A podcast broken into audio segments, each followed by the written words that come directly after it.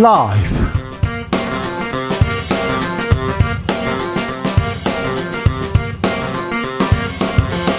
2023년 5월 2일 화요일입니다. 안녕하십니까. 주진우입니다.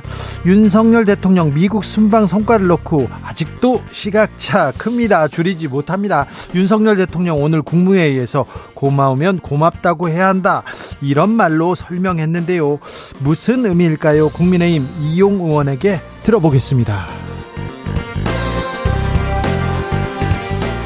한미 정상회담 끝나고 이제 한일 정상회담 그리고 한미일 정상회담 연쇄 정상회담이 이어집니다. 윤석열 정부 출범 1년 이딴 대형 외교 이슈들 민심에는 어떤 영향을 미쳤을까요? 여론의 맛에서 분석해 봅니다.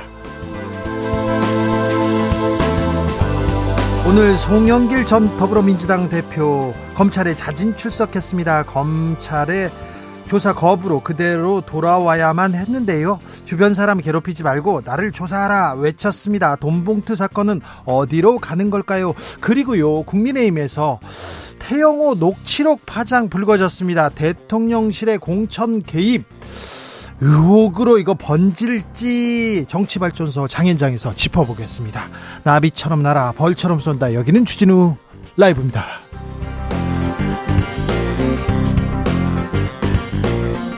오늘도 자중자애 겸손하고 진정성 있게 여러분과 함께 하겠습니다. 5월, 5월은 가정의 달입니다. 아, 무슨 무슨 날도 참 많습니다. 어린이날이 있어서 저는 좀 신납니다. 네, 기대가 되고요. 그리고 스승의 날도 있고 어버이날도 있죠. 네, 또 무슨 날이 있나? 석가탄신일 있습니다. 그리고요. 또 뭐가 있죠? 가정의 달도 있나? 가정의 날도 있나요? 아무튼 어, 린이날이 있어서 저는 기대하고 있습니다. 음, 그런데요. 요즘은 선물 뭐 해야 되나요? 어버이날 이렇게 하면은 현금 주는 게 좋다 이렇게 얘기하시는 분들 많았는데요. 어린이날에도 현금 달라고 하는 사람들이 있는 것 같아요. 이거는 조금 생각해 봐야 되겠어요. 저도 어린, 어, 저기, 친구 아이들 이렇게 보면 돈을 주고 냈는데 이거 조금 다시 생각해 봐야 되겠습니다. 자, 선물. 선물에 담은 이렇게 선물 쉽지 않잖아요. 뭘 줘야 될지. 자, 진심이 담긴 선물, 뭐가 좋을지. 저는 이거 해요. 그럼 좋아해요. 이런 거 있지 않습니까? 아, 네. 어린이들한테는 또 뭘 줘야 될지. 현금 주는 것 좀 성의 없는 것 같습니다. 어린이들한테는. 저는 그렇게 생각합니다. 어린이들 보고 있으면 반론하시면 저희가 반론권은 보장하겠습니다. 샵 9730 짧은 문자 50원, 긴 문자는 100원이고요. 콩으로 보내시면 무료입니다. 그럼 주진우 라이브 시작하겠습니다.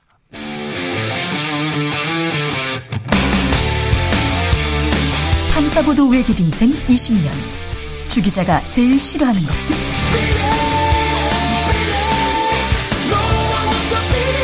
이 세상에서 비리와 부리가 사라지는 그날까지.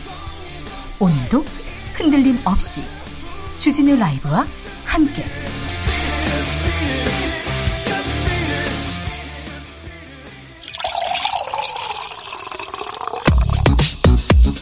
진짜 중요한 뉴스만 쭉 뽑아냈습니다. 주스. 정상근 기자 어서 오세요. 안녕하십니까. 윤석열 대통령이 한미 정상회담 성과에 대해서 직접 입장을 냈습니다. 네, 윤석열 대통령은 오늘 국무회의 모두 발언을 통해 국빈 방미 성과에 대한 입장을 밝혔습니다. 윤석열 대통령은 대한민국이 세계의 중심으로 우뚝 서기까지 미국이 우리를 많이 도왔다라며 어, 세계 최강 국가와 70년간 동맹을 맺어왔다는 것은 남다른 의미라고 말했습니다. 어, 또한 국가 관계에 있어 고마운 것이 있으면 고맙다고 이야기할 줄 알아야 한다라고 말했습니다. 고마운 게 있으면 고맙다고 이야기할 줄 알아야 된다. 네. 동맹이 동맹을 맺었다. 남다른 의미다. 네. 아, 네. 잠시 후에 자세하게 이 얘기는 분석해 보겠습니다. 국민의힘에서는 또 윤핵관들은 어떻게 생각하고 있는지 한미 정상회담 고마움 고맙다고 이야기할 줄 알아야 된다. 네. 자, 윤 대통령 오늘 취임 1주년 기자 간담회 가졌습니다. 기자회견은 안 할 모양입니다. 그런데 기자들하고 김밥을 먹으면서 여러 얘기를 하셨어요? 네, 윤석열 대통령이 오늘 대통령실 청사 앞 공원 개방 관련 사전 행사에 참석해 기자들과 만났는데요. 네. 이 취임 1주년 기자간담회에 대한 질문을 받고 한번 생각을 해보려 한다라며 가능성은 열어뒀습니다.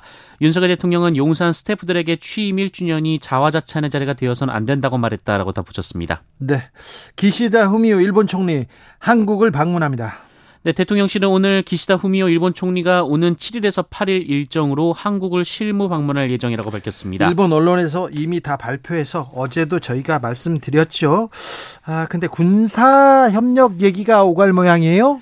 네, 한국 일본은 한국과 일본이 한국의 동의를 전제로 이 자위대의 한반도와 주변 해역에서의 대북 작전 참여 방안을 논의하기 위한 의견 교환을 시작했다라고 보도했습니다. 유사시 자위대의 아, 한반도 개입 이런 얘기 어, 후보 시절에 말씀하셨는데요. 윤 대통령께서 그 얘기가 지금 이어지는 것 같습니다. 역사에 대해서는요. 또 그다음 과거사에 대해서는요. 그리고 경제에 대해서는 그 어떤 얘기가 오가, 할지 일본하고 우리가 할 얘기가 군사 얘기만 하는 거 할 것은 아닌 것 같은데 어떤 얘기가 나올지 좀 지켜보겠습니다. 그런데요 대통령실에서 공천을 개입한다 이런 의혹 나서요? 네, MBC는 어제 이진복 대통령실 정무수석이 태영호 국민의힘 최고위원에게 공천 문제를 거론하면서 한일 관계 관련해서 윤석열 대통령을 옹호하는 발언을 해달라는 요청을 했다라는 의혹을 제기했습니다. 네, 녹취록을 공개했죠? 네, 태영호 최고위원이 보좌진들에게 한 발언 녹취록을 공개했는데요. 해당 녹취에서 태영호 최고위원은 보좌진들에게 대통령실에 들어가자마자 정무수석이 민주당의 한일 관계 공세에 대해 최고위원들이 왜 한마디 하지 않느냐 하는 식으로 얘기했다라며 어, 최고위원 기간에 마이크를 잘 활용하면 공천 문제 신경 쓸 필요 없다는 말을 했다라고 전했습니다. 어, 공천 문제 신경 쓸 필요 없다. 지금 강남에 있는 분들, 서초에 있는 분들, 그리고 영남 지역에 있는 정부 여당 사람들 조금 공천 신경 씁니다. 공천 걱정하고요. 그래서 최고위원에 나서는 것도 굉장히 뭐 열심히 뛰었잖아요. 그런데 아, 공천 얘기 무섭죠. 무섭죠. 당사자들 뭐라고 합니까? 네, 태영호 최고위원은 공천을 걱정하는 보좌진을 안심시키기 위한 과장이 섞인 내용이라고 해명했습니다. 아, 태영호 최고위원이 말실수했다. 이진, 이진복 정무수석은요? 네, 본인이 누구에게 공천을 주고 할 위치에 있는 사람이 아니다라고 말을 했고요. 네. 그런데 석연치 않습니다. 국민의힘 내부에서도 이거 공천 개입이다 얘기 나옵니다. 유승민 전 의원은 믿기 어렵지만 사실이라면 대통령실 정무수석이 여당 최고위원인 현역 국회의원에게 용산의 하수인 역할을 하도록 공천으로 협박한 것이라고 주장했습니다. 네. 어, 그러면서 박근혜 전 대통령은 2016년 총선 당시 불법 공천 개입으로 2년 징역형을 선고받았다라는 점도 지적했습니다. 네. 어, 김웅 국민의힘 의원은 녹취록의 내용이 사실이라면 이진복 수석은 당무 개입, 공천권 개입이라는 중대 범죄를 저지른 것이라면서 즉각 경질하고 검찰에 고발하라라고 비판했습니다. 김기현 대표도 한마디 했습니까? 네, 김기현 국민의힘 대표는 기자들과 만난 자리에서 태영호 최고위원 본인이 말을 과장하고 부풀렸다고 하지 않았나라면서 대통령실에서 당무 개입을 안 했는데 했다고 하면 어떡하느냐라고 반박했습니다. 네, 과장하고 부풀려서 태영호 최고위원이 얘기했다고 하는데 공천 문제 신경 쓸 필요 없다. 아, 국민의힘 내부에서 매우 민감하게 받아들입니다.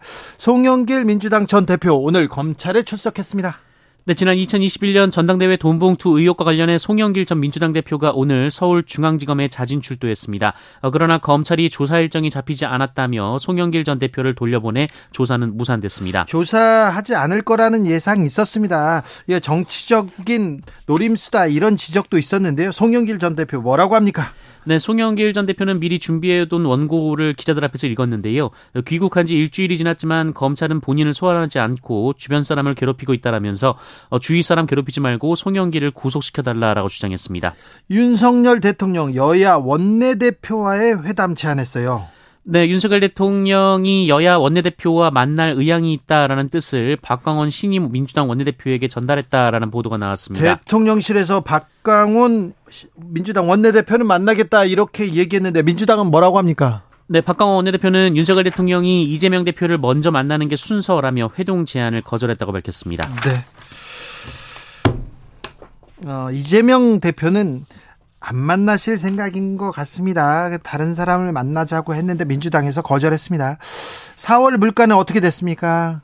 네, 통계청 발표에 따르면 지난달 소비자 물가 상승률이 3.7%가 나왔습니다. 이 전월 상승률보다 0.5% 포인트 낮고요. 네. 이 물가 상승률이 3%대로 나온 것은 지난 지, 지난해 2월 이후 처음입니다. 조금 안정세에 접어드는 것 같은데 그래도 3.7% 오르는 거 매우 많이 높은 수치입니다. 3.7%씩 임금이 오르고 있지 않잖아요. 그리고 뭐 어디 가서 일하는데 3.7%씩 매달 오르지 않지 않습니까? 아, 물가 걱정입니다. 물가 상승률은 여전히 높은 수준입니다. 음, 영장 실질 심사 앞두고 분신했던 노동자 결국 숨졌다는 소식입니다. 네, 근로자의 날 구속 전 피의자 신문을 앞두고 분신한 민주노총 건설노조 강원지부 간부가 오늘 병원에서 치료를 받던 중 결국 사망했습니다. 어, 고인은 어제 오전 영장 실질 심사가 열리는 춘천지법 강릉지원 앞에서 몸에 휘발성 물질을 끼얹은 뒤 불을 붙였는데요. 어, 전신 화상을 입고 헬기를 통해 서울로 옮겨졌으나 소생이 어려웠습니다. 노동계에서는 분노하고 있습니다. 네, 민주노총 건설노조는 오늘 고인의 사망은 윤석열 정부의 노동 탄압 때문이라면서 대정부 총력 투쟁을 예고했습니다. 건설노조는 모레 용산에서 윤석열 정권을 규탄하는 총력 투쟁 결의대회를 열겠다라고 밝혔습니다. 네, 의사와 간호조무사들도 총력 투쟁 얘기 나옵니다.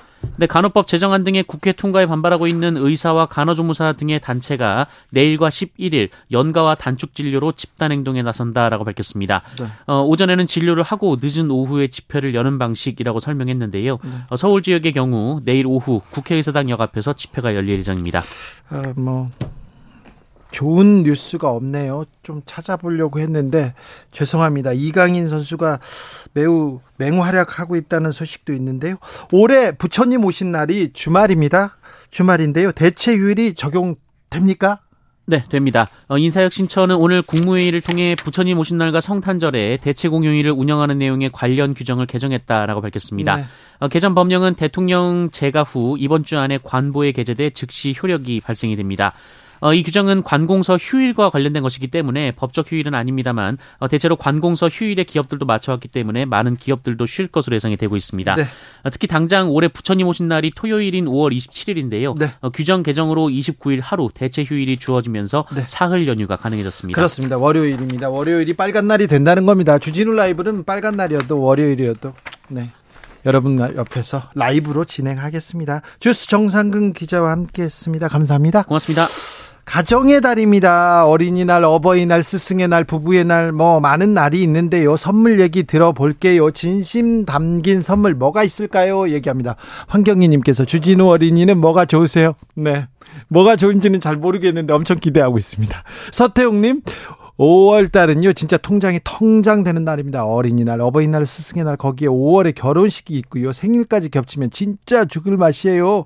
그러니까 그 선물을요, 마음을 담아서, 음, 수준껏, 성의껏 그렇게 하면 되죠. 홍승표님, 남녀노소, 성의는 없어 보여도 돈을 제일 좋아하긴 합니다. 그러니까요. 좋아하긴 하는데 이거 참 어쩌죠? 김덕명님 어린이날 어버이날 모두 금전이 좋습니다. 원하는 것을 선택할 수 있는 기회를 주니까요. 얘기하는데 금전 얘기가 나옵니다. 2399님 25일이 저의 생일이에요. 상품권이 좋을 것 같아요. 아 2399님 잘 알겠습니다. 명심하겠습니다. 8625님 손주가 내년에 초등학교 입학하네요. 가방을 선물로 사줄까 합니다. 좋아했으면 좋겠어요. 가방 좋죠. 가방 그 항상 지니고 다니고 책도 넣고 뭐 아유 가방 좋습니다. 이창호님 현직 교사입니다. 스승의 날에 학생들이 꾹꾹 눌러서 써준 편지가 제일 반가운 선물이다. 아, 네. 스승의 날 감사합니다. 이렇게 선물 예, 선물로 이렇게 편지 쓰는 것도 좋습니다. 요즘 손편지 안 쓰시죠? 손편지 언제 쓰셨어요? 좀 생각해 보면 까마득 하는데 선물 줄 때 간단한 카드라도 간단한 편지라도 써가지고 마음을 전했으면 합니다. 0165님께서 5월 21일 부부의 날, 저희 부부 결혼 기념일입니다. 신랑한테 믹서기 사달라고 했습니다. 대신 저는 온 마음을 선물로 줄 겁니다. 아이고, 네. 훌륭하십니다. 믹서기 사줘야죠. 이거 사줘야죠. 근데 그냥 믹서기는 그냥 카드로 사시고 사시고 다른 거 사놔라 이렇게 얘기하시는 게 좋을 것도 같은데 아무튼 네. 아이고 참 돈을 줘도요 부모님 아니면 뭐 누구한테 가족한테 돈을 줘도 그걸 가족을 위해서 또 쓰시잖아요 또 부모님은 참 1505님 딸 아이와 함께 시장에 갔는데요. 벌써 카네이션이 나왔더라고요. 순간 눈물이 왈칵 나서 훌쩍했어요. 딸내미가 왜 그러냐고 하더라고요. 돌아가신 할머니 할아버지가 생각나서 그런다고 했더니 아이가 절 꼭 안아주더니 주머니에서 천 원짜리 두 장 꺼내서 자기가 엄마 카네이션을 사주겠다 하더군요. 세상 무엇보다 귀한 선물을 받았습니다. 아이고 마음이 진짜죠. 마음이 담겨야죠. 네, 마음을 전하 아, 담아야 되겠습니다. 주진우 라이브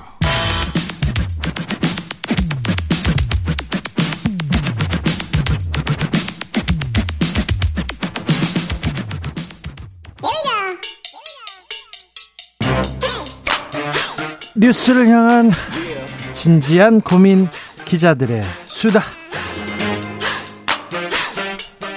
라이브 기자실을 찾은 오늘의 기자는 은지옥이요. 시사인 김은지입니다. 오늘 준비한 첫 번째 뉴스부터 가보겠습니다. 네, 사법부 판결이 음주운전에 관대하다라는 지적이 나오고 있습니다. 지나치게 관대해요. 지나치게 관대해서 음주운전이 줄지 않는다 이런 지적이 있어요. 네, 동아일보 오늘 보도인데 법원 판결 인터넷 열람 시스템을 통해서 판결문 100건을 분석했다라고 하는데요. 분석해 보니까 네, 음주운전으로 사람이 다치거나 사망한 사건 최근에 확정된 판결인데 네.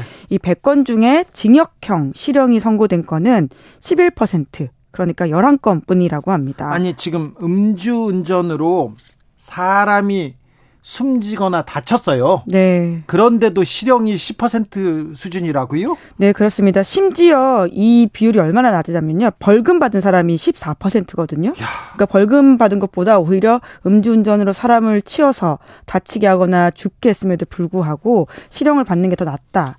아, 벌금보다 더 낫다라고 그렇죠. 보면 되는 집행유예, 건데요. 집행유예 뭐 네, 집행유예 가장, 아니에요. 집행유예 가장 많습니다. 어찌 보면요. 네. 예. 그래서 이 집행유예나 벌금을 합치면 90% 가량이 그렇다라고 하는데요. 더 놀라운 것은 이 가해자 중에서 48명이 재범이라고 하는데 네. 이렇게 가해자나 초범이 확인되는 경우에만 봤을 경우에도 초범보다 더 많다라고 합니다. 48명. 이 44명보다 더 많다라고 하는데 그런데 그 사람들도 실형을 받지 않았네요? 네, 이제 그렇기 때문에 더욱더 이 엄벌이 필요하지 않나. 초범으로서 제대로 이 실형이 나오지 않으니까 계속 재범을 하고 삼범을 하는 게 아닌가라는 좀 걱정이 드는 상황인데요. 심지어는 100건 중에 사람을 숨지게 만든 음주운전 사건이 4건이 있었는데요. 두 건은 집행유예 선고받았다라고 합니다. 그래요. 지난해 6월달에 남원에서 혈중 알코올 농도 0.188 상태 만취 상태로 만취인데요. 네 화물차를 몰았던 사람이 사망 사고를 냈거든요. 네. 그런데 징역 3년에 집행유예 5년이 확정됐다라고 합니다. 네. 뿐만 아니라 지난 3월에도 광주에서 이 101km로 달리다가 사망 사고를 낸 사람이 있는데요. 만취 상태에서 네. 이 또한 징역 1년에 집행유예 3년 선고받았다라고 합니다. 제 중학교 친구가 공무원이었는데요. 아침에 출근하는 길에 출근길인데 술 취한 운전자가 인도로 차를 달려 달려 들어가지고 숨졌어요 자리에서. 아. 그래서 이 상가집에 갔는데요.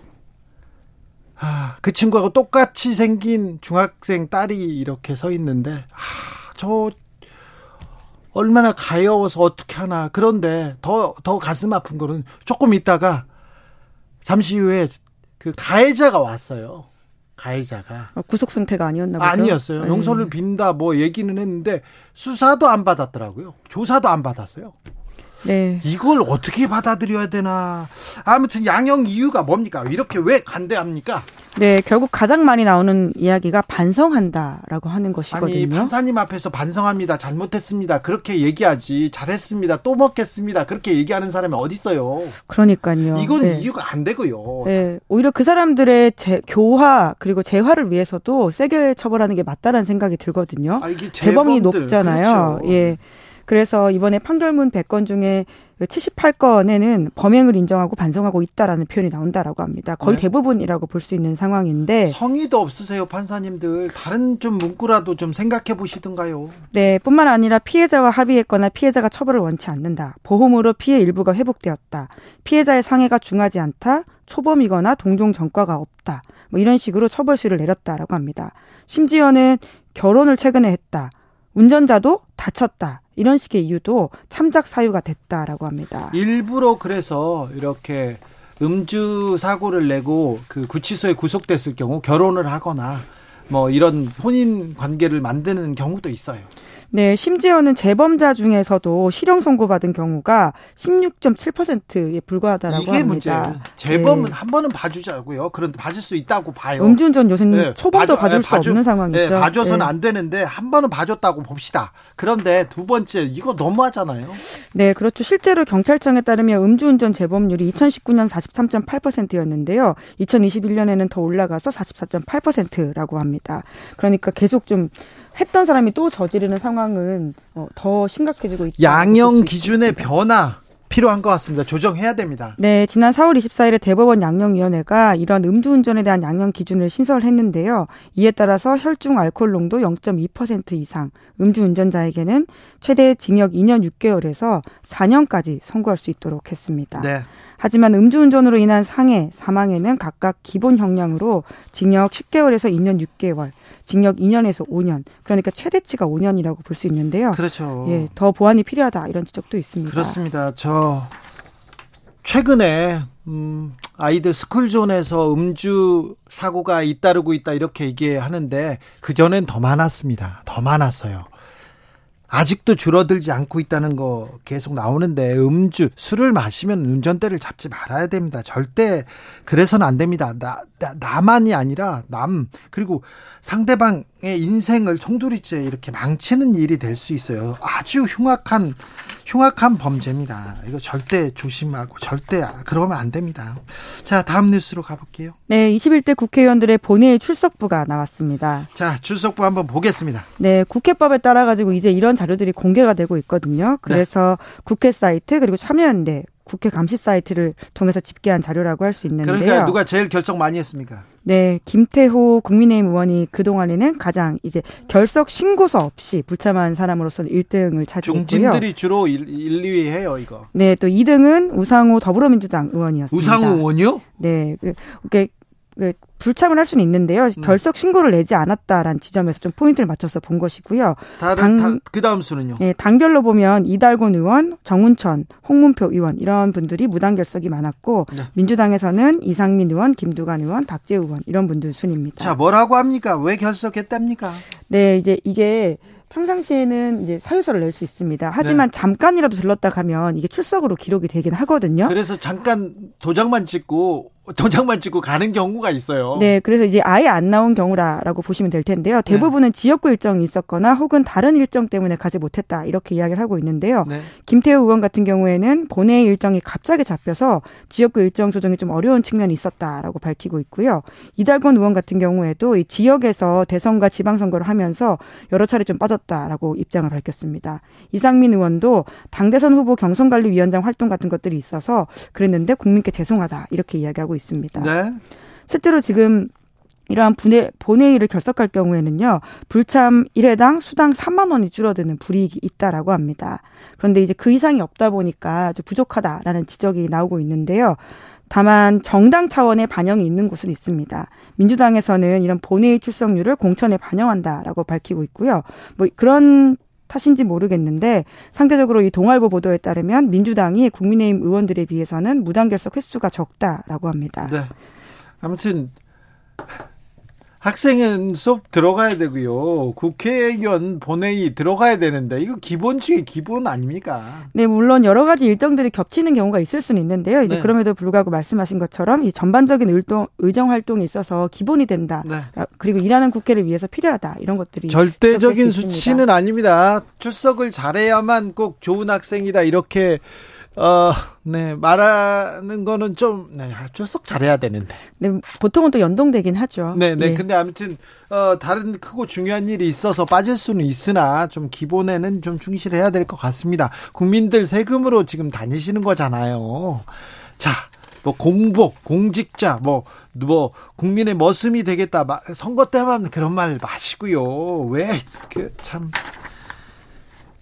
출석은 하셔야죠. 마지막으로 만나볼 뉴스는요. 네, 디즈니가 미국 공화당의 대선 잠룡을 고소했습니다. 그 월트 디즈니 그 미키마우스 디즈니 말이 말입니까? 네, 세계적인 콘텐츠 회사이기도 하고요. 그리고는 그 놀이동산의 네. 가장 대명사인 디즈니인데요. 네, 근데 누구를요? 예, 최근에 한국에도 왔다 간 론 디센티스 플로리다 주지사. 어, 이분 대선 주자인데. 네, 그렇습니다. 어떤 트럼프, 일입니까? 네, 트럼프 전 대통령과 경쟁 구도를 지금 펼치고 있는 공화당 주요 인사 중에 한 명인데 소위 말해서 이제 문화 전쟁을 지금 디센티스 주지사가 벌이고 있거든요. 보수표를 모으기 위해서인 건데 지난주 지난해 플로리다에서 한 법이 제정됐습니다.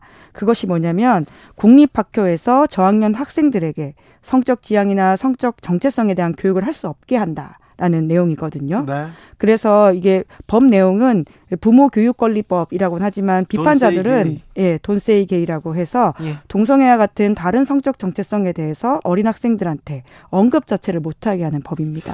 자, 언급 자체도 못하게 한다. 그래서 이 대선 가도에 조금 아, 조금 이용하려고 한다. 그런 비판이 있었어요? 네, 그 실제적으로 공화당 경선에선 이러한 행동들이 굉장히 인기가 있을 수 있기 때문에 본인 지지자를 모으는 방식이다라고 하는 것인데요. 그런데 왜 디즈니가 디즈니가 이 법하고 무슨 관계가 네, 있는 거죠? 그러니까 미국은 굉장히 우리와 좀 다른 기업 문화를 가지고 있어서 기업들이 네. 정치적인 사안에 대해서 자기네들 입장을 내기도 합니다. 예? 이 법에 대해서 디즈니도 처음에는 입장을 내진 않았었는데요. 네. 직원들이 항의를 했거든요. 그렇죠. 왜 우리가 여기에 대해서 입장을 내지 않느냐. 그래서 아하. CEO를 굉장히 크게 압박을 했고요. 예. 결과적으로 CEO가 그 법에 대해서 반대한다 이렇게 입장을 냈습니다. 아 그래요? 그러니까 디센티스 주지사가 화가 나서 이 디즈니에다가 불이익을 줬습니다. 네?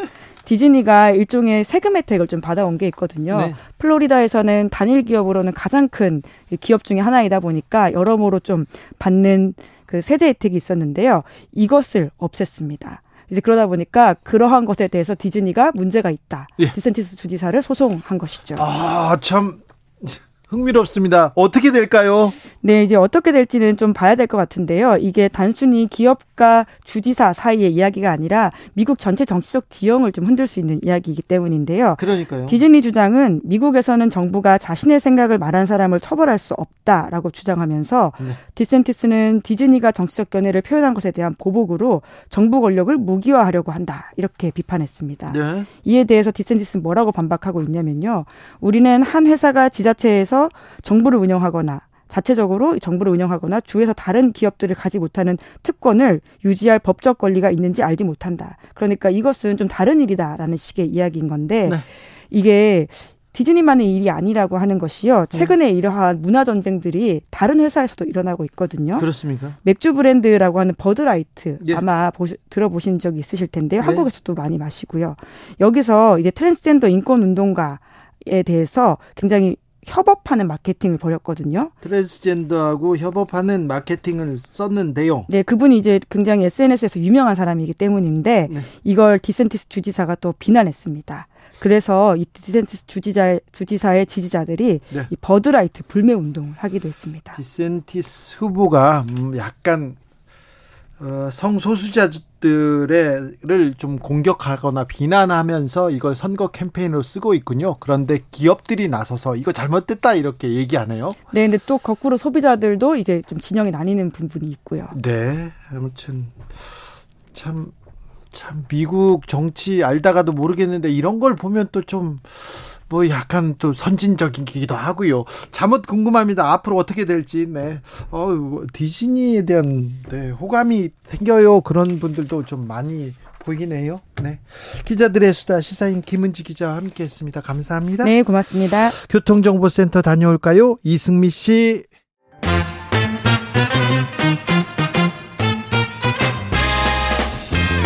여론조사로 민심을 묵 보고 듣고 맛보고 즐겨 보겠습니다. 여론의 맛. 배종찬 인사이트 K 연구소장 어서 오세요. 안녕하십니까 배종찬입니다. 김봉신 조원 CNI 부대표 어서 오세요. 안녕하십니까. 네, 여론조사로 민심을 좀 한번 좀 깊게 좀 살펴봐야 되겠습니다. 예. 소장님, 네, 부대표님 좀 부탁드리겠습니다. 깊숙이 들어가겠습니다. 네, 잘해 주셔야 됩니다. 예. 안 그럼요. 되면 바로 아- 아웃이에요. 우리는. 아웃이죠. 네. 중간에 나가야죠. 아이 그런 거 아니에요. 예, 예. 네. 편향적이다고 막 그러면 안 됩니다. 아, 우리는 항상 공정. 네, 공정. 우리만큼 공정했으면 좋겠어요. 그렇죠, 세- 그렇죠. 세상이. 세상이. 예. 네, 그럼요. 머리 보세요. 그럼요. 공정하잖아요. 아, 배종찬 공정합니다. 소장님은 자 편향적이라는 얘기를 듣기 싫어가지고 가르마도 안 타시는 안 분이에요. 탑니다. 가르마를 위로 탔잖아요. 그럼요. 네. 네. 이게 지금 위에서도 잘 안 보여요. 위에서 왜안 예. 보죠? 위에서도 안 보일 정도로 다 채웠습니다. 알겠어요. 잘, 꽉꽉. 잘하셨습니다. 네. 자, 여론조사로 좀 민심을 좀 봐야 되겠습니다. 예. 아, 윤석열 정부 1년이고요. 또 외교 서- 현안들 지금 즐비합니다. 한미 정상회담 있고요. 한일 정상회담 또 있고요. 한미일 정상회담 있고요. G7 예, 예. 있고요. 자, 좀. 깊게 한번 짚어보겠습니다. 배 예. 소장님. 예. 어, 뭐 대통령 지지율에 영향을 줄 수 있는 이슈들이 연이어진다고 봐야 되겠죠. 네. 지금 대통령실에서도 기시다 후미오 총리의 7일, 8일 방안 이제 발표를 했습니다. 예. 그런 만큼 이제 5월 달에는 또 그로부터 한 10여일 후에 17일 네. G7 정상회의가 이제 일본에서 열리고 말 그대로 5월은 어 정상회의 퍼레이드다 이렇게도 가능하는데 문제는 뭐냐면 과연 윤석열 대통령에게 얼마만큼 긍정적으로 지지율이 흡수될 거냐. 특별히 예, 한일 정상회담 빈잔을 안 채우고 있잖아요. 그렇죠. 국민들은 조금 자존심 상한다 예. 그렇게 생각하시는 분들이 있어요. 사실 한일 정상회담 이후에 국민들이 조금 어, 윤 대통령 외교에 대해서 비판적인 시각을 보였던 그렇죠. 것도 사실이잖아요. 이번에 만회해야 됩니다. 그렇습니다. 그렇다면은 적어도 어 7일 방한하는 기시다 후미오 총리가 중도층이나 무당층 그리고 MZ 세대가 중요하거든요. 네. 결과적으로는 다른 걸 보는 것이 아니라 뭐 물질적으로 지금 당장 일본이 우리한테 어떤 식으로 보상한다고 하더라도 그것이 우리에게 긍정적으로 인식되기 쉽지 않다. 그렇다면 결국 태도와 마음입니다. 그렇죠. 기시다 후미 총리가 와서 정말 아 진심으로 네. 진심으로 사과한다. 예. 과거에 대해서 만약에 그렇다면요. 예. 그렇다면은 윤석열 대통령 지지율에 조금이라도 또 올라갈 플러스 카드가 될 수가 있겠죠. 근데 그렇지 않고 네. 기대오미오 총리가 와서 여전히 엉뚱한 이야기를 하거나 그냥 형식적인 정도의 1박 2일을 머무르고 간다 그러면 말 그대로 그거는 지지율에는 보탬이 안 될 수도 있고 정말 중요한 건 공헌이 이제 기시다 후미오 총리 쪽으로 넘어갔다. 네. 또 그런 어 태도를 통해서 어 국민 대한민국 국민 여론을 움직일 수 있냐는 결국 이 후미오 기시다 후미오 총리가 어느 정도의 진심 어린 태도와 내용으로 또 문장으로 사과를 구성하느냐에 있다고 봐야 되겠죠. 김봉신 부대표님. 예, 예. 한일 관계 관련해 가지고는 굉장히 지금까지 좀 대통령 음. 국정 긍정률에 하방 압력으로 작용했던 건 사실인데요. 네. 처음에는 그렇게까지 심하지 않았습니다. 이게 그러니까 한일 관계에 있어서 굉장히 큰 이슈들이 있지 않습니까? 네. 메가 이슈로 이제 작용했을 때는 사실 그다지 뭐 이거 이거 이거 대단히 이 국정 긍정률에 예, 이게 마이너스 요인이 될 것이냐 하방 압력이 될 것이냐 여기에 예, 그다지 아, 큰 작용은 안 했는데요. 어, 사실은 먼게 먼게 등장하면서 수산물 문제 나오면서요. 후쿠시마 수산물 문제 나오면서 먼 이게. 사실은 진보 보수의 어떤 이념적 균열하고 좀 무관한 굉장히 생활 이슈가 확 터진 거거든요. 근데 이거가 정말 세게 터지면은 저 윤석열 대통령의 국정 긍정률이 완전히 지금 큰 타격을 받을 것 같고요. 그런데 문제는 아까 말씀하셨지만 뭐 사과 말씀하셨지만 사실은 칼자루를 그러면 우리 정부 쪽에서 쥐고 있느냐, 우리 대통령이 쥐고 있느냐 그게 아니고요. 사실은 일본에서 어떠한 요구를 또 할 것이냐가 문제죠. 기사 총리 같은 경우에는 사실은 작년 말에 굉장히 좀 위험했다가 국내에서 지지율이 지금 상당히 좀 회복이 됐습니다. 특별히 윤석열 대통령과의 한일 정상회담 이후에 기시다 총리는 올라가고 올라갔습니다. 음. 뚜렷하게 올라갔습니다. 윤석열 대통령은 내려가고 여전히 좋지 않죠. 예. 예, 좋지 자, 않죠. 그런데 예. 음. 어찌 보면 우리가 좀 좋잖아요. 대승적으로 외교적 아낌없이 줬어요. 예. 이제는 좀 받아와야 될 거 아닙니까? 그렇죠. 그렇죠. 그러니까 지금 어 기시다 후미오 총리도 방안을 내서 이른바 후쿠시마에 집착하면 안 됩니다. 그건 굉장히 우리 국민들이 감정적으로 격앙될 수가 있거든요. 지금 먼게 해삼 이야기하면 안 돼요. 먼게 해삼 이야기할 게 아니라 정말 결과적으로 우리 국민들이 마음을 움직일 수 있는 것은 위안부나 강제징용에 대한 태도거든요. 네. 그렇다면 이미 윤석열 대통령이 우리 국민들의 여론까지 거스르, 거스르면서 어, 일본 쪽에 공을 던졌죠. 그래서 제3자 변제안을 내놨는데 이게 지금 여론이 싸늘한 원인이 됐잖아요. 네. 그렇다면 기시다 국무총리는 많이 얻어냈지 않습니까? 네. 지난번 윤석열 대통령의 어, 방일 과정에서 그렇다면 이번에는 일본은 지금 선거도 끝났고 또 G7이라고 하는 히로시마 G7 정상회의도 앞두고 있고 그렇다면 오히려 일본이 통 크게 어, 사과도 사과지만 관련해서도 위안부의 어, 또 강제징용에 대해서도 일본이 배상할 용의가 있다. 일본이 해야 된다. 그런 이야기도 사실은 기시다 우미오 총리가 할 수 있어야 되고 근데 해야 소장, 되겠죠. 소장님이 그, 예. 그, 그, 그 문제에 대해서는 예, 언급하지 않고 넘어갈 가능성이 높지 않겠습니까? 저는 언급하지는 않으려고 봐요. 제가 말씀드린 그래서 현실성 현실적으로는 아닐 거라고 보지만 그렇게 해야 지금 미국에 가서도 그 미국에 가서 돌아와서도 윤석열 대통령의 외교가 오롯이 평가는 못 받고 있거든요.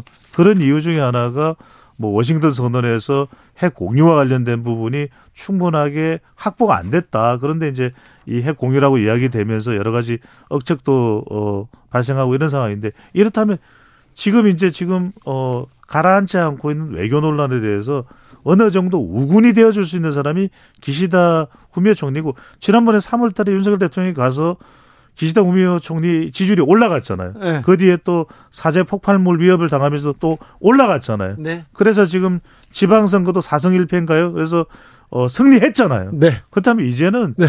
기시다 후미오 총리가 어 히로시마산 사케만 들고 올 게 아니라 네. 네. 본인이 이제는 말 그대로 우리 윤석열 대통령에게 양보하는데 그건 윤석열 대통령의 양보가 아니에요. 이 양심의 양보를 하는 겁니다. 우리 국민들이 그동안 일본에 짓눌렸던 어, 일본의 강압, 일본의 강제 이 병합 그 부분에 대해서 기시다 우미오 총리가 가해자가 사과를 하는 것이 더 대성적인 결과를 얻어낼 수 있다라는 거죠. 네, 알겠습니다. 배종찬 소장이 이쯤 되면 필살기 하나 나올 줄 알았는데, 그죠?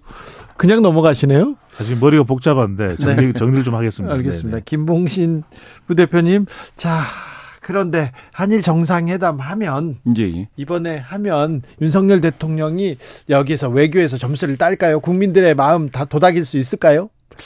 글쎄요. 저는 이제 방금 말씀하신 그 배 소장님께서는 뭐 사과라든지 이런 말씀하셨는데 그게 공식적인 그 뭡니까 의제가 되기에는 쉽지 않, 아 보이고요. 사실은 이 이번 그 관련해서도 사실 한 한일 간에 있어서는 좀 외교 안보 안보라는 측면에서 좀 협력을 좀 강화하는 그런 제스처가 있- 있을 것 같아요. 국방 얘기만 나오고 있어요, 지금. 예, 예. 그런데 문제는 지금까지를 보시면은 지금 그, 그 부분이 사실은 보수 성향 유권자분들에게 예, 좋은 어떤 그 지지할 수 있는 그런 소재가 될수 있는데요. 그런가요? 아, 예. 그래 왔는데 그게 지금 제한적입니다. 사실은 지금까지 계속해서 어 안보와 관련해서 어 조금 더 강화하겠다라는 어떤 그 메시지, 대통령 메시지가 있었으면 지금 충분히 그 40% 이상 어떤 국정 긍정률을 보일 법도 한데 지금 그렇지 못하고 있거든요. 더군다나 일부 조사에서 한국리서치 조사에서는 그런 얘기도 있습니다. 안보 지수가 역대 최하입니다. 지금 어 그뭐 많이 떨어진다라는 것이죠. 예. 그렇게 따지면 아까 방금 핵 공유도 말씀 주셨는데요.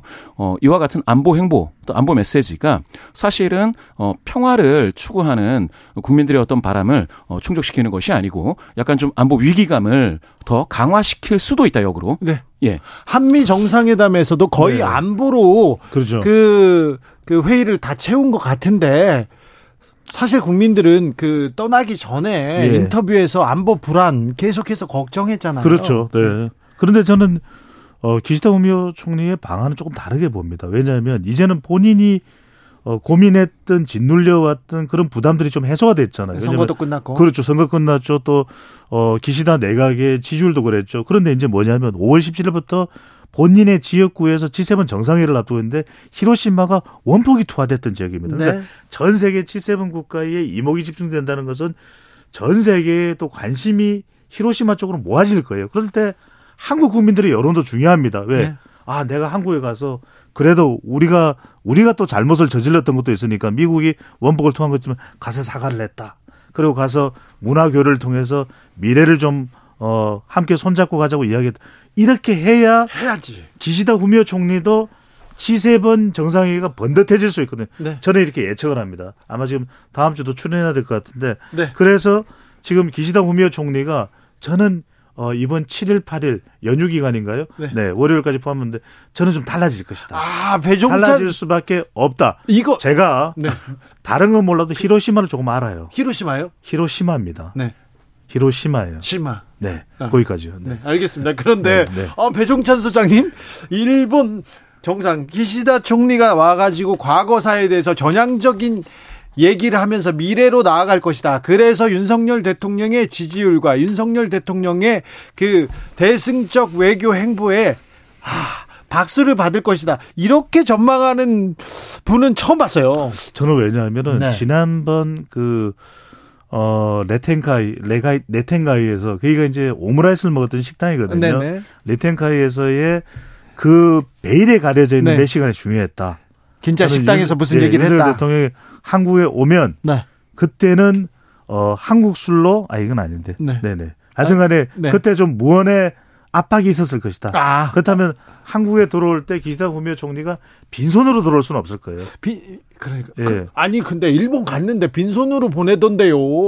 아니 뭐 오므라이스 도시락이라도 들고 들어오겠죠. 아, 오므라이스 저는 좀 자존심 상했어요. 아니, 네. 좋은 것도 있고, 와규도 있고, 예. 스시도 좋은 거 있는데, 왜 오므라이스를 첫 줘요? 번째 전적은 비싼 걸 먹었어요. 비싼 첫거 번째 먹었어요. 전적은 부부 동반으로 먹고 또 먹어요. 샤브샤브인데 네. 그렇죠. 먹고 또 먹고 예, 우리 주진우 라이브는 보고 또 듣고 알겠어요. 네, 알겠어요. 배종찬 나오기 시작했습니다. 자, 어, 여론조사 개요 말씀드릴게요. 리얼미트가 미디어 트리뷴 의뢰로 지난달 24일에서 28일까지 닷새간 조사했더니 윤 대통령 국제홍수행 긍정평가는요, 전주에 비해서 1.9% 상승한 34.5%였습니다. 부정평가는 2.1% 하락했네요. 62.6%입니다.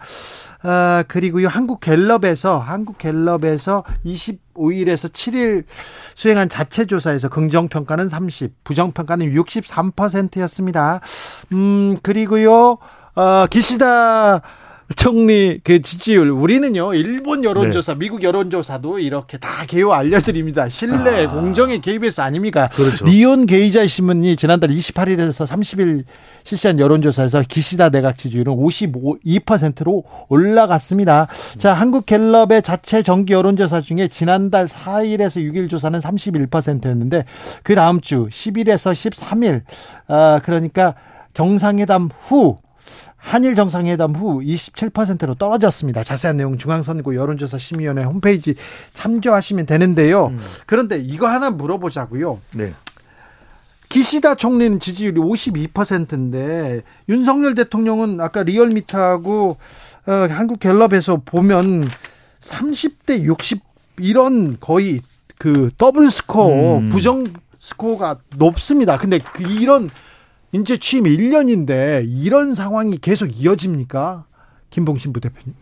그렇죠. 이게 만약에 지금 L자 모양으로 지금 횡보하고 있지 않습니까? 네. 한번 확 꺾인 다음에 이거를 분기별로 보면 어 한국갤럽 그 어, 지지율 분기별 지지율을 보면은 지금 확 꺾였다가 밑으로 이제 쭉 빠져 있는데요. 네. 이거를 좀 타고 올라가서 U자 모양으로 올라갈 수 있으려면 네. 뭔가 좀 적극적인 행보, 메시지 또 어, 경기 뭐 민생 경기를 좀 부양할 수 있는 그런 내용들이 있어야 되는데 그런 게 사실은 모멘텀이 발견 어, 저 발견되지 못하고 거기에 대한 행보가 많이 없습니다. 외교에 서도 특히 정상회담 순방하고 갔다 오면 예. 보따리 가져오고 와 잘한다 하면서 조금씩 올라갔는데 윤 대통령은 순방 효과를 누리지 못합니다. 만약에 배종찬 예. 소장의 예측대로 예측대로 기시다 기시다 총리가 윤석열 대통령한테 예. 큰 보따리를 줄까요? 준다면 모멘텀이 될 수도 있어요. 그 보따리는 음. 사실은 사실 저는 어, 배 소장님하고 약간 좀 다른데요. 사실 어렵다고 보시죠. 어렵다고 보고 일본에서 지금 가장 큰 문제는 이제 오염수 방류 문제지 않겠습니까? 후쿠시마 오염수 얘기 안할 수 없어요. 안 할 수 없어요. 그거를 이제 요구할 텐데 그거와 함께 그러면은 다 같이 이제 줄 수 있는 교환할 수 있는 게 뭐가 있느냐? 그거 아, 교환하면 그럼 뭐- 안 되는데요. 네, 그렇죠. 교환하면 안 되지만 경, 독도도요. 뭐 경제적인 무엇인가를 준다든지 네. 뭐 뭐가 있어야 될 텐데 지금 일본에서 꺼내들 수 있는 경제적인 카드가 과연 있겠느냐 음. 이 부분은 한번 생각을 해 보셔야 된다라는 것이죠. 그렇다라면 립 서비스로라도 사과를 한다. 이걸로 지금 얼어붙어 있는 국내 중도 성향자들 그리고 지금 민생 경기에 이렇게까지 안 좋은데 음. 과연 얼마 정도 어, 반응을 해줄지는 진짜 알 수 없죠. 근데 일본 기시다 총리의 방안은 부분적일 겁니다. 그러니까 더 중요한 것은 지금 윤석열 대통령이 임기 이제 1년 정도인데 지지율이 안 올라가는 것은 무엇보다도 중도나 보수층을 제외하고 이제 중도나 또 무당층이나 MZ 세대가 안 들어오는 것이거든요. 네. 결국 저는 소통이다. 왜? 소통. 한때 윤석열 대통령이 직접 소통하겠다고 도어 스태핑을 이야기했을 때 상당히 큰 관심을 끌어모았습니다. 근데 자, 미국 미국에서의 소통을 비- 보면은 윤석열 대통령이 미국에서 소통 잘했거든요. 그러니까 American Pie 또 미국의 상하원 의원들이 바로 알아들을 수 있게 영어로 연설을 했고 기립박수 받았고요. 그렇죠. 그런데 그런데 그래서 KBS 우리 KBS의 유명 라디오 pops DJ인 오성식입니다. Good Morning Pops 오성식입니다. 하는 그 오성식 선생님이 만점 어쩌고 했습니다. 그런데 이제 중요한 것은 뭐냐면 결국 국내 소통일 거예요. 자 그래요. 예, 예. 그 생각할 거 아니에요. 예. 자 미국 가서 백악관 가서는 뭐 노래도 부르고 의회 가서는 또 기립박수도 받았는데 예. 왜 용산 대통령실에서 야당하고 안 만납니까? 그렇죠. 왜 이게- 국회에서 왜 박수 받을 제가 이 분석을 해드리려고 해서 네. 그래서 윤석열 대통령이 중도, 네. 무당청, MZ 세대를 끌어들이기 위해서는 두 가지 하면 된다. 네. 일단 여야를 다 모아서 여기는 뭐 이재명 나오네요. 대표도 참석할 것이고 박광원 대표 참석하는데 국회에서 아예 대통령이 이 대통령의 워싱턴 선언과 앞으로 이제 기시다 총리와의 외교에 대해서 다음 주쯤 한 9일 오전 내지 10일 오전으로 잡아서 국회에서 이제는 대통령의 설명을 가지면 됩니다. 자 순방 그리고 성과 선- 설명을 가지 이렇게 되면 이제 소통이 되거든요. 그러면 적어도 대통령의 지지율이 2.5에서 3.2 정도 포인트까지는 더 올라갈 수 있어요. 자, 사장님? 핵심입니다. 여기 핵심. 자. 짜지 안 나왔어요. 여기서 중요한 건 미국의 American Pie에 이어서 윤석열 대통령이 화개장터를 불러야 됩니다. 여기서요 화개장 화개장터입니다. 그러면 화개장터 부르면 몇 퍼센트 올라간다고요? 저는 더 올라간다고. 자, 그러면 배종찬 소장님이 지금 예. 만약에 대통령께서 대통령께서 야당 대표 이재명 대표를 만나기만 해도 2.5%에서 3%는 지지율 상승 요인이라고 이렇게 보시는 거죠? 저는 그 모습을 그 태도를 보는 것이거든요. 그렇죠. 태도 예, 예. 중요하죠. 예. 국민들을 설득하고 대화하겠다는 소통하겠다는 자세 중요합니다. 예. 김봉신 부대표님 어떻게 보십니까? 화개장터는 좀 너무하신 것 같고. 화개장터는 예. 저는 찬성할 수 없는 게 손에 지금 손잡고 그러니까 지역 균열이 아주 핵심적이라면 그게 되는데 그거는 아니고요. 경제적인 압박이 너무 셉니다. 네, 물가라든지 이런 문제. 만약에 어, 야당 대표를 만나서 어, 만약에 대통령이 그런 행보를 한다. 그렇게 했을 때 같이 구성할 수 있는 메시지가 중요하죠. 예, 경제 행보, 경제 민생 경기를 어떻게 예, 예, 복구할 것이냐가 중요한데 지금 지금 이번에 빠졌다고 했지 않습니까? 31에서 30 다시 이제 횡보하면서 살짝 이제 예, 갤럽 지수에서 어, 긍정 변동이 좀 안 좋았었는데 예, 그렇게 봤을 때 여기서 중도에서요 부정 평가가 11%포인트 5.1을 넘어서도 많아졌습니다. 예. 중도에서 굉장히 안 좋아졌다는 거죠. 중도 성향자들은 경제적인 economic voter죠. 예, 경제적인 부분에 있어서 선택을 할 텐데 실용적이야죠. 예, 지금 없어요. 음. 정부를 정부 대통령을 예, 긍정할 이유가 없습니다. 지금요. 없죠. 그렇죠. 야당 대표를 만나서 그거를 찾는다면 네. 그러면 얘기는 달라지는 거죠. 그러니까요. 음. 만약에 국회에서 국회를 설득하는 모습, 소통하는 그렇죠. 모습만 보여줘도 그리고 미국을 설득하기 위해서 American Pie를 부르고 예. 미국하고 소통하 기 위해서 영어 연설을 하듯이 국민들한테 이런 성의를 조금만 그럼요. 보여줘도 바로 올라간다는 그러니까 거 아니에요? 바로 하나의 국가, 하나의 국민이라는 거죠. 또 민생을 하기 위해서는 다수당인 또 더불어민주당과 또 서로 간에 논의를 하고 그렇지 않으면 결국 쌍특검 가고 간호사법 이렇게 대체할 수밖에 없고 잠깐 노래는 바꿀게요. 네. 아 대한민국. 아 대한민국이요? 네네. 네. 아 가만히 계세요? 그런데 만약에 대통령이 최고 권력자 아닙니까? 예. 최고 힘센 사람인데 대통령이 손을 내밀기만 해도 국민들은 그렇죠. 다르게 볼 거거든요. 지금껏 일방통행했다, 소통 안 했다가 하다 하더라도 그래서 효과가 더 클 수도 있어요. 그럼요. 그, 그 효과는, 아, 그, 그래서 제가 아까 말씀드렸잖아요. 야당 대표 안 만난다는 거 아니에요. 못 만나야죠. 만난다는 거 아니에요. 만나야죠. 만나야 됩니까? 네. 그걸 반대로 생각하면 지금 거부권 있지 않습니까? 자꾸 여권에서는 어떤 법안에 대해서 거부권 행사한다고 하는데 그게 굉장히 역효과가 큽니다. 방금 말씀하신 것처럼 거부권이라는 표현은 없어지고 음. 소통을 먼저 하겠다라는 그 어떤 메시지가 나와야 되는 건 맞죠. 그렇습니까? 그 소통 메시지만 나와도 이게 좀 달라지는 그럼요. 판을 아니, 그러니까 바꾸죠. 그렇죠. 윤석열 대통령이 뭐 이걸 검찰 수사하고 연계시키지 말고 그냥 누구든 만날 수 있는 거 아닙니까? 그러면 대통령이 여야 다 만나서 여야를 다 같이 만나는 겁니다. 그렇죠. 그러면 대통령도 부담이 크진 않죠. 그리고 그 자리에서 아니 이런 간담회 자리에 차 한잔 할 수 있는 한 2, 30분의 시간이 있으면 뭐 박광훈 원내대표 물어보기 왜 이게 지금 국정도 혼란스러운데 네. 쌍특검을 네. 하려고 하느냐 어떤 의미냐 물어보고 또 답변도 없고 서로 소통하는 모습이 되는 거죠. 아, 그렇죠. 검찰의 대통령이 아니라 국민의 대통령인데요. 소통만 아. 해도 이판 바꿀 수 있다고 합니다. 배종찬, 김봉신 다시 들어야겠는데요.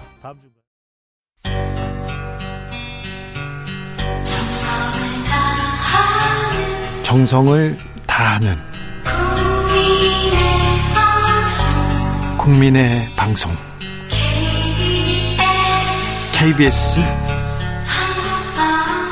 주진우 라이브 그냥 그렇다고요. To the Batmobile. Wave of super energy.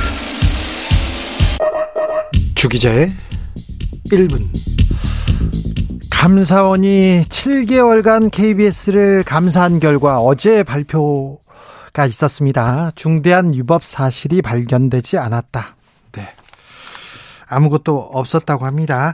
그런데요, 바로 국민의힘에서 국민의 방송 편향적이라고 주장해요. 가만히 두고 볼 수 없다 이러면서 민주당의 치어리더를 자처하는 공영방송 좌파 패널이 에 점령당한 KBS, MBC, YTN 라디오 이렇게 얘기합니다. 가지고 논다는 얘기 하는데요. 발언이 매우 거칠고요. 또 고발한다고 합니다. 아이고 좀 무섭습니다. 저는요. 신기하게도 오늘자 조선일보에서 제 사진과 주진우 라이브 출연자들을 쫙 정치면 톱으로 대문짝만하게 실었더라고요. 제가 뭐라고 참 아무튼 감 관심 감사합니다. 더욱 열심히 하겠습니다. 공정하게 신뢰받도록 더 열심히 하겠습니다. 이준석 전 국민의힘 대표가 페이스북에 이런 글을 썼습니다. 시사 패널만 12년 해먹었던 이준석이니까 적어도 이 문제에 대해서는 자신있게 얘기해 보려고 한다면서요. 그런데 애초에 보수 진영 패널들이 갈수록 줄어드는 곳은 도망 다니기 때문입니다. 주제가 대통령이거나 영부인이면 긴급 펑크 내는 경우도 다반사고요. 어, 무엇보다 공천만 보고 마이크 앞에 서기 때문에 국민들이 바라는 공정한 시각에서 마음의 소리가 아니라 굴종에 개변하기 때문이라면서 이렇게 얘기했습니다. 음. 주진우 라이브는 보수 우파 국민의힘 인사들 출연 환영한다는 거 여러분 아시죠? 언제든지 열려 있다는 것 아시죠? 대통령실과 정부 여당의 목소리 충분히 들려 들려 드리려고 합니다. 대통령 해외 순방했습니다. 성과 국민들한테 설명해야죠. 설명해야죠. 그런데 대통령실 관계자 국민의힘 여러분들이 안 나오세요. 일 자, 대통령실 관계자님, 국민의힘 여러분님 일 똑바로 하시고 국민께 알리고 싶은 거 있으면 언제든지 오십시오. 주진우 라이브에서 두 팔 벌려 환영합니다. 무서워 말고 그냥 오세요. 러브홀릭의 놀러와 들으면서 네, 잠시 후에 돌아오겠습니다.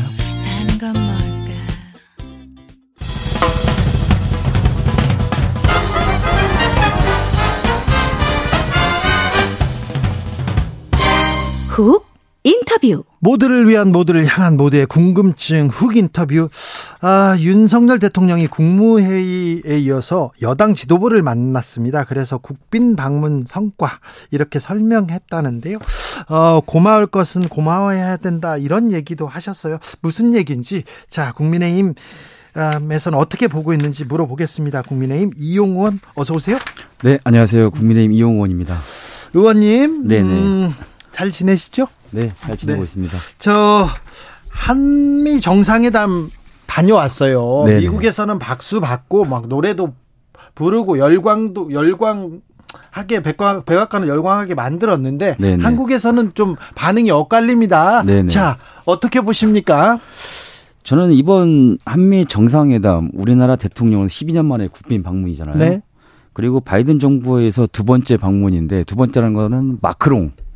마크롱 이후에 우리 윤석열 정부가 이제 두 번째 방문인데요. 네. 그만큼 우리뿐 아니라 미국 그리고 세계가 중요하게 바라보는 외교 무대예요. 네. 근데 이거를 좀 반대하고 이거에 대해서 비판하는 딱 곳이 세 곳이 있더라고요. 세 곳이요? 네. 처음에는 북한, 두 번째는 그 러시아, 아니 중국, 세 번째는 야당인 민주당이에요. 네. 참 안타까운 부분인데 이 우선 북한 김여정이 나와서 막말을 하고 그다음에 중국에서도 어떤 격양된 반응이고 그다음에 야당 민주당에서의 이재정 그 의원께서 나와가지고 사기 외교라는 말을 좀 하셨어요. 가장 안타까운 부분이 어떤 거냐면은 이 국익에 있어서는 여야가 항상 이 격양된 반응이거나 아니면 대치 상황인 부분에 있어서도 우리가 국익 차원에서는 좀 한 목소리를 내야 되지 않을까라는 좀 생각을 좀 하고 있고요. 네. 그리고 이번 그 회담의 핵심은 우리가 하- 그동안에 한미 동맹 하면은 어떻게 보면은 군사 중심의 동맹이었는데 이제는 군사 동맹을 넘어가지고 가치 동맹으로서 확장되었던 점, 이 점을 굉장히 좀 강조하고 싶었던 부분이고요. 네.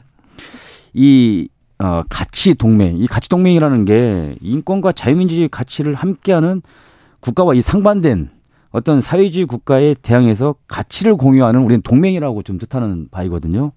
이런 부분에서 한 번 더 국민들께도 좀 알아봐 주셨으면 좋겠고요. 그리고 그 안에 보면은 워싱턴 선언을 비롯해 가지고 네. 그다음에 뭐 N, NCG, 경제안보, 우주 바이오 등 미래 첨단 기술, 그다음에 인적 교류 등이 세부적으로 좀 포함되어 있는데 우리가 어떤 하나정만 보지 말고 전체적인 면을 좀 우리가 두루 좀 봤으면 좋겠고요. 더군다나 전 세계적으로 이번에 우리 윤석열 대통령께서 외교라는 게 이런 거다라는 것들을 한번 보여준 것 같아요. 아, 그래요? 네네. 어떤 거냐면 네.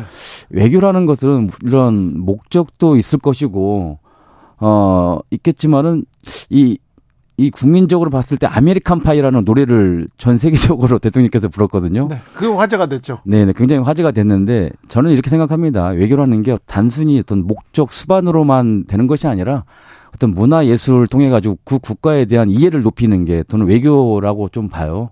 그래서 어떤 바이든 대통령을 좀 감동을 시킨 거에 대해서 첫 번째가 일단 American Pie를 부른 거에 대해서 전 외적으로 외교적 그 외교의 성과를 크게 높이 평가합니다. 네. 자, American Pie를 부르면서 이런 노력으로 미국을 감동시켰다. 네네. 그런데 네. 참, 미국은 감동시켰는데 왜 네. 한국 사람들은 왜 이렇게 야당 반대 때문입니까 이게? 아, 저, 이 처음에 대통령 가시자마자 처음 했던 것이 어떻게 보면은 그 넷플릭스와 또 투자 계약이잖아요. 네네. 근데 양의원 형이 그 의원님께서 네. 딱 페이스북에 네. 왜 지금 와서 우리가 외국에 투자를 받아야 되지 외국에서 투자를 하냐 라고 네. 이렇게 했거든요. 그 말은 좀 부적절했다고. 그러니까 이런 거는 그 민주당 내에서도 좀 지적이 있었어요. 네 이런 거는 무조건 이거는 대통령을 비판하는 식밖에 안 되거든요. 네. 그러니까 이런 점들이 참 아쉬웠던 것 같아요. 자, 그런데 네네. 이용 의원님도 가치 네. 동맹 안보에 대해서 이렇게 또 성과가 있었다고 얘기했는데 거의 정상회담에서도 안보에서 시간을 많이 썼어요. 네네. 그런데 경제 보따리 이런 거 있잖아요. 네네. 조 바이든 대통령이 한국에 왔을 때 보따리를 많이 싸가지 않습니까? 한국에서 네네. 투자 많이 했고. 네. 근데 이번에는 우리도 경제 보따리, 실립 보따리를 좀 챙겨올까 했는데 이게 좀 아쉽다. 네. 이 부분 좀 아쉽잖아요. 저는 전체적으로 보면은 네. 그 59억 달러인가요? 네. 예. 외교 가치를 성립했고 그리고 저는 외교라는 게 한 번으로서 모든 것들을 가져온다면은 외교라는 게 과연 이루어질까라는 생각을 해요. 네. 외교라는 것은 또는 리더십이라는 것은 하나 하나 하나 하나 쌓아서 그 성과를 좀 가져온다고 봐요. 네. 그래서 이번에는 뭐 빙산의 일각일 수 있지만은 네. 다음에 또 방문하거나 아니면은 이거의 시초로 인해 가지고 더 많은 성과를 내지 않을까 알겠습니다. 생각합니다. 이번엔 빙산의 일각이었어요. 네. 조금이지만 이제 앞으로 좀 성과를 기- 좀 기대해 보겠습니다. 그런데요, 네. 아, 자, 미국 대통령을 감동시키기 위해서, 미국 의회를 감동시키기 위해서 영어 연설도 하고 노래도 부르고 그랬는데, 네. 참, 야당 국민을 좀 설득시키기 위해서 감동시키기 위해서 대통령이 네네. 좀 야당한테도 야 이렇게 이런 설명을 좀 했으면 좋겠다 이런 시각이 있어요. 네, 네. 그죠? 네, 네. 네. 그, 그, 마- 말씀하시지, 가까우신 분이. 아니, 그래서 대통령께서도 오늘 아침에 여야 원내대표의 예. 어떤 서로 간의 의견이 많다면은 네. 우리 용산에서는 언제든 문이 열려 있으니까 같이 뭐 회담하고 회동하자. 예. 네. 그렇게 말씀하신 이유가 또 그런게 아닐까 생각합니다. 원내대표한테 만나자고 했습니다. 민주당 네. 신임 원내대표 됐다. 그래, 만날, 만나자. 이렇게 먼저 얘기하는 거 잘했는데. 네, 네. 이재명 대표는 안 만난답니까? 이재명 대표에 대해서는 일단 일단 첫 번째가 네. 뭐 대장동이나 또 성남 FC 관련해 가지고 사법 리스크를 먼저 해결한 다음에 그리고 요청을 해야만 대통령이 또 수용을 하지 않을까라는 생각을 해요. 자, 예. 이용 의원은요, 윤석열 대통령의 최측근입니다. 윤석열 대통령이 그 후보, 정치인으로 딱 뛰어들었을 때 처음부터 수행실장을 했어요. 대통령 당선됐을 때는 그때도 수행을 하셨죠. 수행 그 팀장으로 팀장이었죠. 네. 자, 팀장 같이 다닙니다. 그러니까 차를 타고 이렇게 가면요.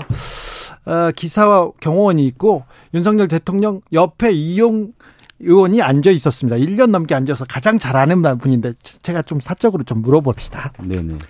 후보 시절에도 이재명 후보 싫어했어요. 아니 그렇지 않았습니다. 검사 시절에는 그렇게 안 싫어했어요. 선의의 경쟁으로 봤지. 그, 예. 예, 예. 뭐 싫고 좋고는 그런 건 없었어요. 그런 건 없었습니다. 예. 예. American Pie는 네, 실제 다른데 술자리에서도 좀 부르고 그러셨죠. 저는 처음 들었어요, 저도. 그래요? 왜냐면 빈센트는 많이 부르잖아요. 그죠? 빈센트도 들으셨죠? 노래를 못 들어봤습니다. 못 들어봤다고요? 네네. 아니 노래를 못 들어본 이유가 제가 대, 실장님 왜 그러세요? 대선 기간에 네. 얼마나 좀 바쁘고 저는 그 아침 7시 반에 조찬을 같이 하고 아, 네. 9시부터 그다음 저녁 밤 12시까지 비공개 일정 같이 수행을 같이 했기. 때문에 네. 예.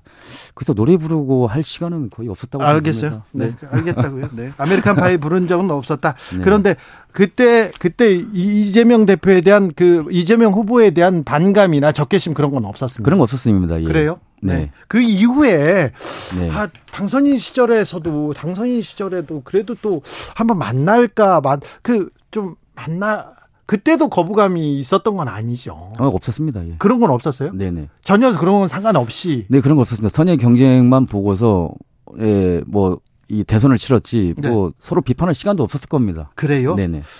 자, 영수회담을 하면 다른 패널들이 그 얘기를 했어요. 만약에 네. 대통령께서 야당 대표 그리고 야당 손만 잡거나 설명을 한다면 이거는 지지율에도 지지율도 상승하고 소통하는 모습을 국민한테 보여줄 것이다. 정치적으로는 좋은 카드다 이런 얘기를 하는데 네네. 어떻게 생각하십니까? 저는 영수회담을 먼저 꺼낸 게 이재명 대표라고 저는 생각을. 해요. 예. 이재명 대표는 사실상 당내 입지가 지금 굉장히 어떤 취약한 시점이라고 좀 보고요. 그것을 오히려 좀 영수회담을 이용하는 이 시점이 아닐까라는 좀 생각을 합니다. 네, 알겠어요. 자, 당내 상황도 좀 물어볼게요. 네네. 자, 국민의힘은요, 잘하고 있습니까? 국민의힘 잘하고 있다, 믿업지 않다고 생각하는 국민들이 많다는 건 알고 계시죠? 전 잘하고 있다고는 말씀을 좀 드리기는 좀 어려운 것 같습니다. 어, 그렇죠. 네네. 현실은 또 직시해야죠. 네, 네. 네. 그럼요. 네, 지금도 뭐 최고위원회의에서 사실 좀 실망스럽습니다. 최고위원들 계속해서 말실수에 네. 역사에 왜곡하는 데다가 여기 이제 대통령 공천 논란까지 터졌어요. 네네. 어쩌실 거예요, 이거? 근데 뭐 그 김기현 대표가 지금 취임한 지 지금 뭐 두 달이 채 안 됐거든요. 네. 그런 부분에 있어서는 저희가 좀 지켜봐주면 좋을 것 같고요. 네. 어떻게 보면 대표에 대한 실수보다는 최고위원회에 대한 어떤 실언들이 굉장히 좀 많았거든요. 그렇죠. 런 실언들로 인해 가지고 대통령에 대한 어떤 기준도 저는 조금이라도 영향력이 있다고 저는 봐요. 네. 네. 맞아요. 국민의힘이 계속해서 네.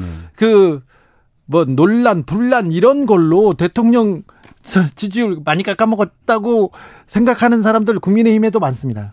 그러니까 오늘로만 좀 보면요. 네. 어떻게 보면 대통령 이제 방미 일정을 마치고 오늘 오셨는데 어서 오늘, 설명하는 자리인데.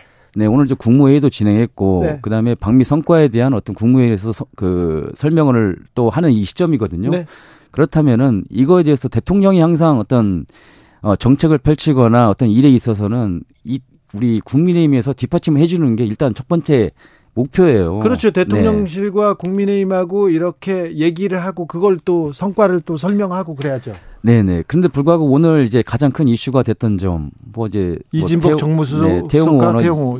수석이 어떤 오관 말이었는데 저는 이거에 대해서 어 처음에 이제 이게 진실인가 이게 진짜인가라고 믿어 의심치 않았던 부분이 어떤 거냐면 이게 내부로부터 어떻게 보면 나왔잖아요. 내부에서 줬잖아요. 예, 예. 그것도 저는 저도 한 국회의원으로서 이건 도저히 있을 수 없는 일이거든요. 사실상 네네. 보면요. 네. 어떻게 이제 그 보좌진들과 어 회의를 하고 진행하는 데 있어서 보좌진의 녹취록에 의해서 또 제, 보좌진의 제보를 의해서 이런 것들이 발생됐다는 점이 굉장히 어떤 한편으로는 참 어, 어떤 유감스러운 부분이 있는데요. 또 이진복 수석의 어떤 얘기가 나왔는데 분명한 이진복 수석의 입장은 분명히 얘기를 했었고 예. 자기는 뭐 어, 한일 뭐 정상회담에서 옹호를 해달라 또는 뭐 공천 문제에 대해서 네. 그런 말을 한 적이 없다라고 분명히 입장 표명을 했고 태영 의원도 그거에 대해서는 자기가 들은 적이 없지만은 자기가 좀 과대한 어떤 생각을 좀 해서 얘기를 했다 라고 얘기를 한 것 같아요. 네, 네. 그렇게 정리를 했는데 네. 그런데 공천 개입 이거 의혹 그거 뭐 하고 있냐 이렇게 지적받을 만 하잖아요. 아닙니다. 저는 이게 있을 수 없는 일이라는 게 왜냐하면 그 시점이 문제거든요, 항상. 네. 그 시점이 전당대회 끝났고 바로 직후인 것 같아요. 네. 거기에서 어, 대통령 축하환을 들고 당 대표나 최고위원들의 당선 축하를 한다는 듯 의미, 예. 또 인사 차원인데 거기에서 제가 볼 때는 뭐 공천 얘기가 나오고 아니면 뭐 옹호 발언 해달라 그런 거는 저는 좀 있을 수 없는 일이라고 있을 수 없는 일이다. 시기적으로 네. 예 그런데 아무튼 대통령실이 네. 국민의힘한테 너무 큰 영향을 미친다 이런 생각을 들게 네. 생각을 들게 하는 사건이 또 터진 거예요. 그죠? 당 대표도 최고위원도 다 윤핵관들 뭐 다 윤심으로 만들었다 얘기 나오다가 이제 공천 개입하는 거 아니냐 이런 얘기도 나오잖아요. 저는 좀 이 말을 좀 드리고 싶은 부분이 있습니다. 어떤 네. 거냐면요. 어, 제가 이제 전당대회에 저도 이제 출마를 했을 때 내가 윤핵관이냐 아니냐라고 제가 질문을 던진 적이 있어요. 네.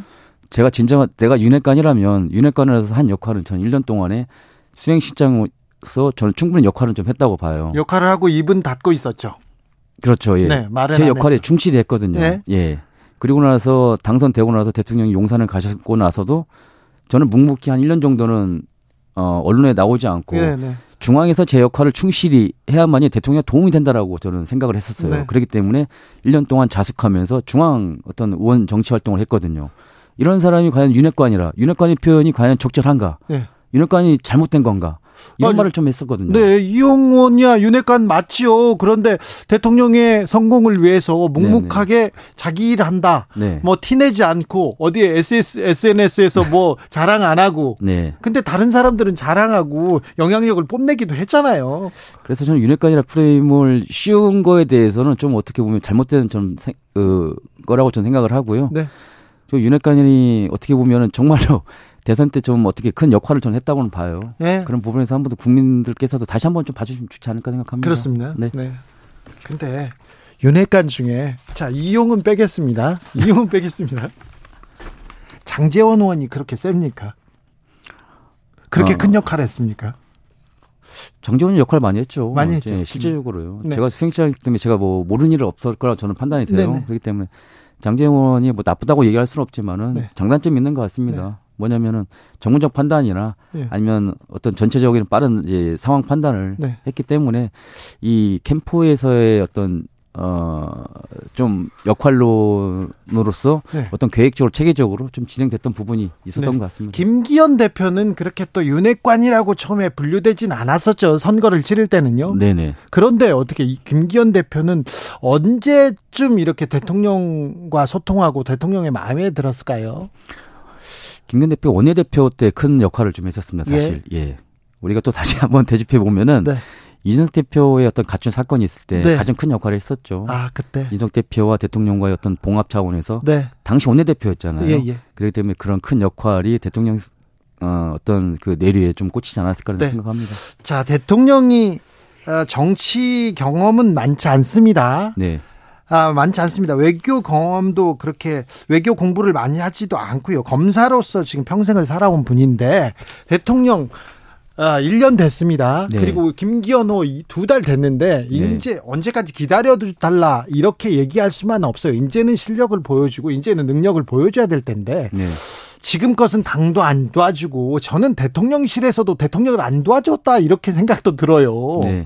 그런데 이제는 조금 달라져야 될 거 아닙니까? 네. 네. 네, 조금 판을 바꾸던가 국민들한테 다른 식으로 다가갔으면 한다 이런 얘기는 내부에서는 안 나옵니까? 뭐 내부에서는 뭐 들은 적은 없는데요. 네. 저는 이제 대통령을 모시고 1년 동안 이제 수행을 했지만은 네, 저는 언젠가는 국민들께도 대통령의 의중이나 대통령이 국민을 생각하는 마음을 알아줄 거라고 저는 100% 확신을 했었습니다. 네. 대통령 스타일 같은 경우는 어떻게 보면은 장애물이 있거나 어떤 벽이 있을 경우에는 돌아가지 않고 과감하게 돌파하시는 부분이 있거든요. 예, 그래서 대통령께서 당당하게 3대 개혁을 또 말씀을 하셨고요. 그래서 3대 개혁 중에 노동개혁, 이 민노총과의 어떤, 어, 단호한 입장, 그런 네. 것들을 보면은 이 전체적으로 국민들을 생각하는 입장은 확신한데 다만, 아, 정치는 이게 참 혼자 사는 게 아니구나라는 것들을 저도 한번 이번에 좀 깨달았고, 어떻게 보면 이 새롭게 선출된 우리 국민의 지도부가 이 대통령을 좀 뒷받침해주고 네. 정책적인 부분을 좀 협- 협업하면서 국민들한테 널리 좀 알려야 되는 측면인데 그런 것들이 좀 안 되기 때문에 어떤 좀 더 알려야 돼요. 어떤 네. 생각이다. 노조와의 전쟁 선포 이런 것도 이런 부분도 아니 대통령이 지금 크고 중요한 일이 이렇게 많은데 노조하고 노조 장부하고 싸우고 있다 이렇게 얘기가 나오지 않습니까? 네네. 근데 어떤 취지라는 걸 누구가 설명해야 되는데 대통령실에서도 국민의힘에서도 대통령의 뜻을 설명하는 사람이 없어요. 그런 패널을 찾기가 어렵습니다. 그 부분도 좀 유념해 주셨으면 좋겠습니다. 네. 자, 국민의힘에서는 자, 민주당의 돈봉투 사건은 어떻게 보고 있습니까? 돈봉투 사건 이거는 좀 피해갈 수 없는 상황인 것 같아요. 네. 예. 어떻게 보면 그러니까 자꾸 이런 얘기가 나온 것 같습니다. 이 돈봉투 사건 나오자마자 이재명 대표도 하는 말이 이 정치 탄압이다. 뭐 정치 검찰이다 이런 말씀 그, 그 가장 많이 해요. 네. 근데 실질적으로 어 본인의 어떤 사법 리스크 처음에 나왔던 부분이 어떤 겁니까? 이 검찰도 아니에요. 그 어 대통령 후보 경선에서 이낙연 전 대표에 의해서 나온 거거든요. 근데 이번에도 마찬가지인 것 같습니다. 이번에도 어 오늘 어 송영길 대표가 검찰에 자진 출두하면서 이런 얘기를 인터뷰에서 이런 얘기를 했거든요. 어 2년 전 일을 정찰 그 검찰에서 들쑤신다는 말을 해요. 네.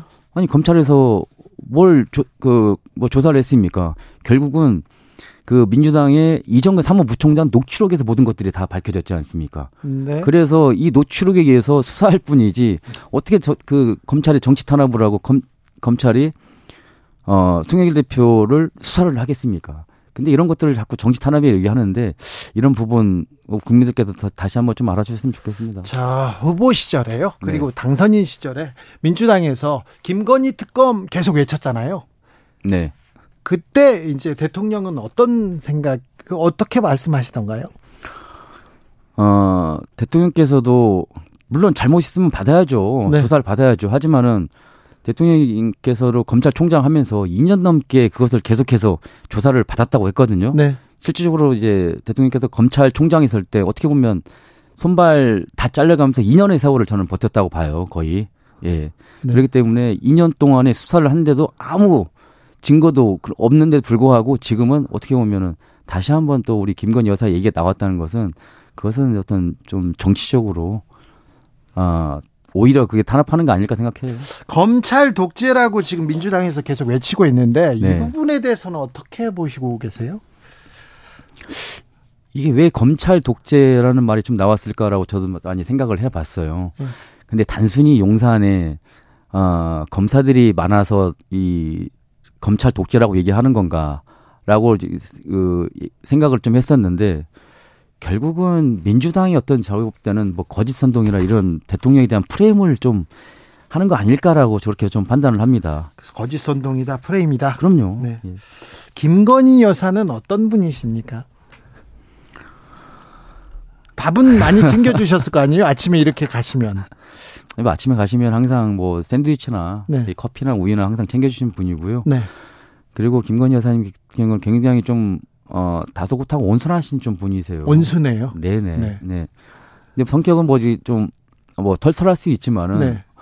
어 원래 심성 자체가 네. 온순하시고 좀 다정하신 분이기 때문에 네.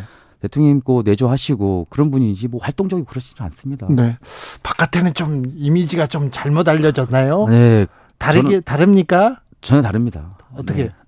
가장 좀 안타까운 부분이 뭡니까? 가장 안타까운 부분은 어떻게 보면은 어 김건희 여사에 대해서 좀 뭐 주가 조작이나 네. 아니면 또 여러 말들이 좀 많았잖아요. 네네. 그런 말들을 지금 거의 어 대선 1년 내내 그런 말들 프레임이 섞였거든요. 네. 근데 대통령께서도 어 저한테 좀 어 뭐 미안한 감정으로 김건희 여사의 부분에 대해서 얘기를 하세요. 네. 나를 안 만났으면은 네. 나를 안 만났으면은 편안하게 좀 살 수 있었던 어떤 부분인데 나를 네. 만나서 참 굉장히 고생했다라는 네. 말씀을 좀 가끔 하시거든요. 네. 그런 부분에 있어서는 어떻게 보면은 김건희 여사님께서도 어 항상 또 서로 간에 미안한 마음을 좀 가지고 계시죠. 아 그렇습니까? 네네. 여기까지 들을까요? 네. 이용 국민의힘 의원이었습니다. 말씀 잘 들었습니다. 네, 고맙습니다. 교통정보센터 다녀오겠습니다. 이승미 씨.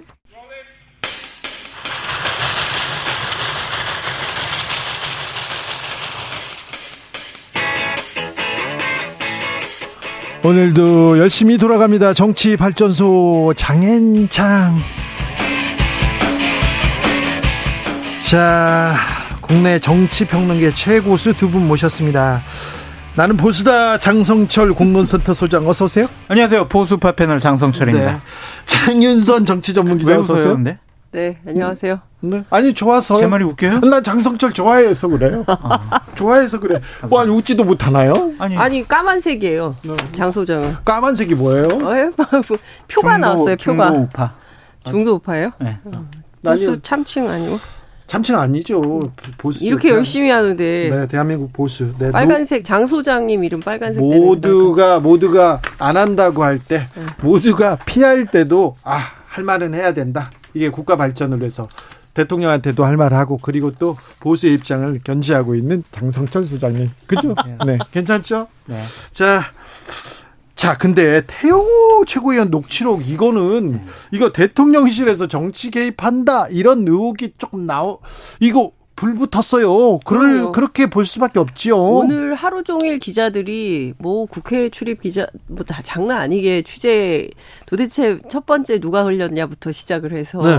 뭐 엄청 바빴습니다. 아, 이게 하루 종일. 뭐지요? 예. 그 누가 흘렸냐, 어떻게 나온 거냐. 음. 그다음에 이 내용의 위중함. 그렇죠. 그다음에 국민의힘 내부 분위기. 예. 뭐 기사 꼭지가 뭐 여섯 일곱 가지 계속 늘어나고 있습니다. 지금. 상황은 매우 엄중합니다. 이거 어떻게 된 일입니까? 저는 다 파악을 했는데 네. 말로 옮기기는 좀 어렵다. 네. 네? 그래도 어, 좀좀 어디까지 해봐요. 네. 자, 입장을 한번 들어봅시다. 보수의 입장은. 어, 그러니까 이제 이 사건부터 말씀을 드리면 네. 저는 이진복 정무수석은 네. 본인은 이런 얘기를 안 했다라고 얘기를 하고 있고 태영호 의원 같은 경우엔 과장되게 얘기했다라고 하잖아요. 네. 일단 그분들이 그렇게 말했다라는 거를 전제로 깔고 태영호 의원이 말한 거는 사실입니다. 일단 여기까지는 됐네요. 예, 과장돼서 얘기했다라는 거고. 과장했을 뿐인데 했다. 만약 그 말이 사실이라면 네. 이것은 가장 크게 문제되는 점은 뭐, 뭐 장윤성 기자님 공천 개입 문제 얘기하시겠지만 저는 무엇보다 태영호 최고위원은요 당원들의 투표를 통해서 선출된 네. 국민의힘 최고 지도부의 일원이에요. 네. 그런데 이진복 수석은 대통령의 대통령이 임명한 비서란 말이에요. 네. 그럼 대통령의 비서가 당원의 선출 선택에 의해서 뽑힌 사람에게 음. 저기 대통령 보호하는 발언 해야 될 거 옹호하는 발언 하면은 이 공천 걱정하지 마 이런 식의 얘기했다는 것 자체가 이분들이 과연 민주적인 정당의 민주성을 머릿속에 인식하고 있는 분들인가 그 점에 대해서 가장 큰 의심, 의구심을 할 수밖에 없어요. 국민의힘은 사실은 대통령실 눈치를 많이 보시잖아요. 어, 그러니까 지금 그 국민의힘 내부 오늘 이제 하루 종일 취재를 했더니 뭐 한 세 갈래 정도 파악이 됩니다. 네. 첫 번째 전화 안 받는 분들이 있어요. 네. 곤란하죠. 네, 곤란해서 말하기 싫으니까 전화 안 받는 분들이 있고요. 어, 또 한 부류는 적극적으로, 어, 그 얘기를 합니다. 네. 본인이 아니라고 하지 않냐, 지금. 본인이 지금 자기가 허언증에 빠져가지고 한 얘기라고 자기는 본인이 거짓말이라고 하는데 무슨 더 설명이 필요하냐, 그런 설명 필요 없다. 이렇게 얘기하는 분들이 있고 또 한 부류는 주로 중진들이 이런 얘기를 하는데요. 첫 번째는 태영호 의원 자체에 대해서 한국 정치를 잘 모르는 외국인 아니냐. 그러니까 북한 사람이다. 그러니까 한국 정치를 잘 모른다.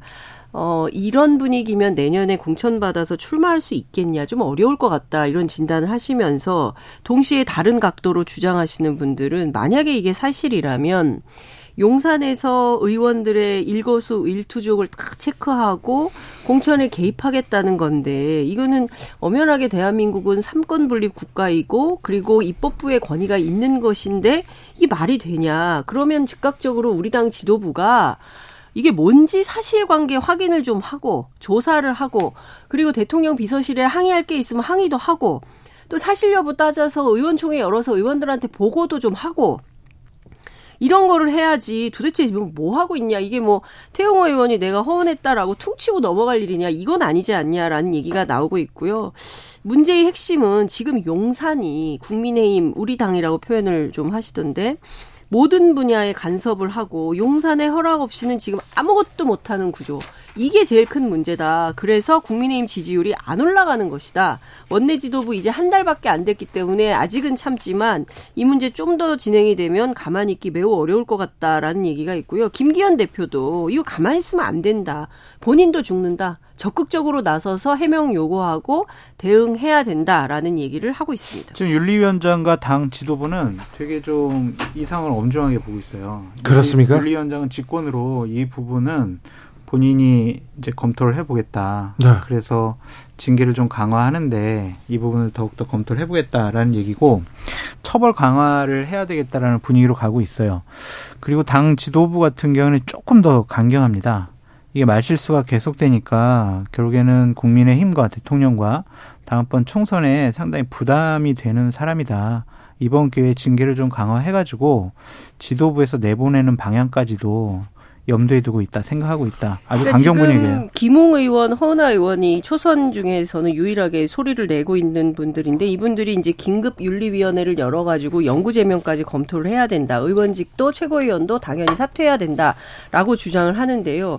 이게 태영호 의원만 처벌한다고 해서 끝날 문제냐? 네. 또 누구래요? 그건 아니라는 거죠. 아니 등장인물이 있지 않습니까? 누구요? 본인들 아니 이진복 수석이 오늘 고- 네. 공천 관련해서 본인 그런 말 한 적도 없고 어 뭐 사실과 다르고 본인이 태영호 의원 전화해가지고 뭐 과장되게 얘기한 것 같아서 미안하다라고 사과해서 내가 사과도 뭐 받아줬고 뭐 이런 주장을 하고 있지만 그리고 사실 그 국회 그 국민의힘 내부의 한 중진 의원은 이게 만약에 녹취록의 주인공이 이진복 수석이라면 이거 딱 떨어지는 문제를 제기할 수 있지만 네.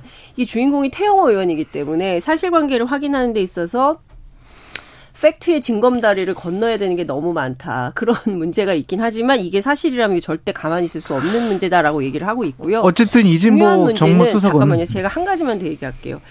3월 8일 날 전당대회 했어요. 그리고 3월 9일 날 대통령실 가서 이 얘기 듣고 나와서 보좌관들 불러가지고 회의하는 과정에서 본인들이 이런 얘기를 한 거예요. 정신이 번쩍 들었다는 거 아니에요? 공천 네. 얘기 나올 때.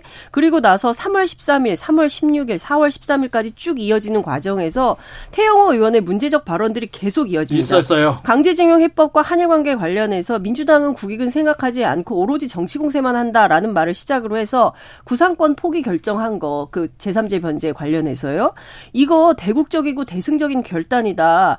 빈손 외교 어, 가- 뭐 구려 외교 이 단어 자체가 비정상적이다라는 말을 하고 심지어 4월 13일에는 독도는 일본 땅이라는 그 외교 청사가 공개됐을 때 미래지향적인 한일 관계고 일본의 화답에 대한 징표다 이런 말을 합니다. 그러니까 상식적으로 납득할 수 없는 얘기를 계속 얘기를 해요. 그러니까 이게 개연성이 완전히 없다 이렇게 보기에는 좀 어려운 측면이 있는 거죠. 그렇기 때문에 이것은 즉각적인 조사가 필요한 거예요. 그리고 아니 저도 말 좀 해요 좀. 검찰이 조사해야 돼요. 검찰이. 검찰이 어떻게 조사해요? 아니 이거 되게 이상하잖아요. 이 사건 그냥 넘어갑니까? 선거법 그러니까 위반 검찰이 혐의가 어떻게 있는 해요? 거예요. 장성철.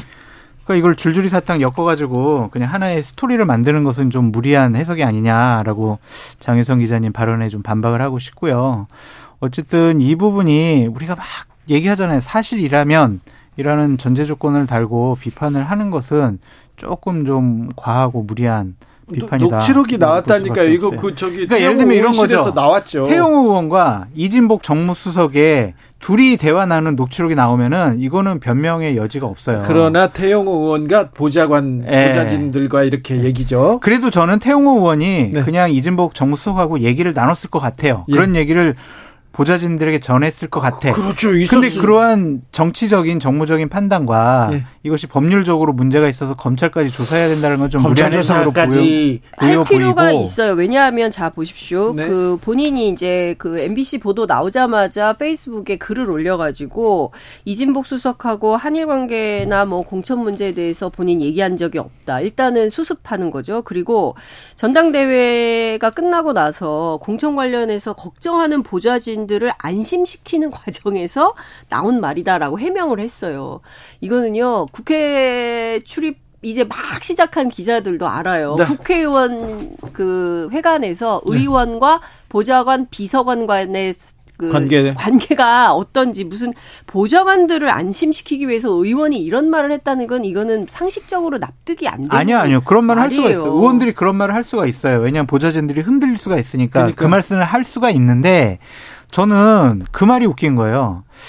최고위원으로 뽑히면은 아 이제 공천은 걱정하지 말라. 걱정하지 마 네. 이렇게 얘기를 해야 맞는데 그렇대요. 그게 아니라 최고위원 됐는데 공천이 걱정되니까 너희들 안심해.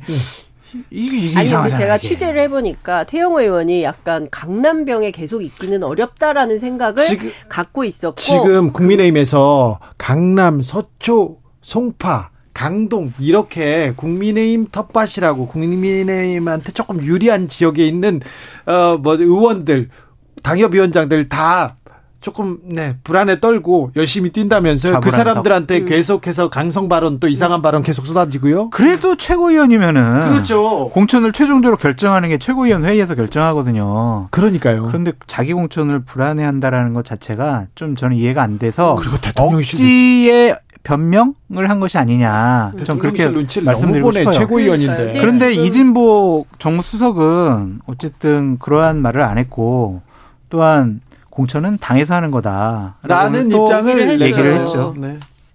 네. 자, 근데 사실은 근데 어찌됐든 납득하기 어려운 지점들이 굉장히 맞아요. 많이 아, 있다. 옳으신 그렇기 말이에요. 때문에 이후에 기자들이 취재를 통해서 어떤 후속 보도를 할지는 모르겠으나 네. 그 후속 보도에 따라서 국민의힘 내부는 상당히 어려워질 가능성이 있고 그리고 내부가 이미 굉장히 매우 흔들리고 있는 것 같다. 취재를 해보면 그렇습니다. 내부는 흔들리고 있는데 또 이 문제가 더 크게 밝혀지고 이거 검찰 수사를 통해서 대통령실의 정치 개입을 밝힐 수 있을 거 거기까지 보는 사람들은 그러니까 또 예를 들면은 이런 얘기는 해요. 그- 뭐 예컨대 시민단체들이 고발을 해가지고 수사 아, 해주세요라고 요청은 할 수 있겠으나 하겠어요? 검찰이 안할 아, 거다. 그러니까 예를 들면은 오늘 MBC가 자, 어, 와 이진복, 태용호 딱 거짓말한 거 딱 걸렸다. 우리 다른 녹취록 있다. 이거를 만약 터트려 가지고 네. 이 사람들의 해명을 한대요? 반박을 하면은 씨가 보도한대요? 근데 없대요.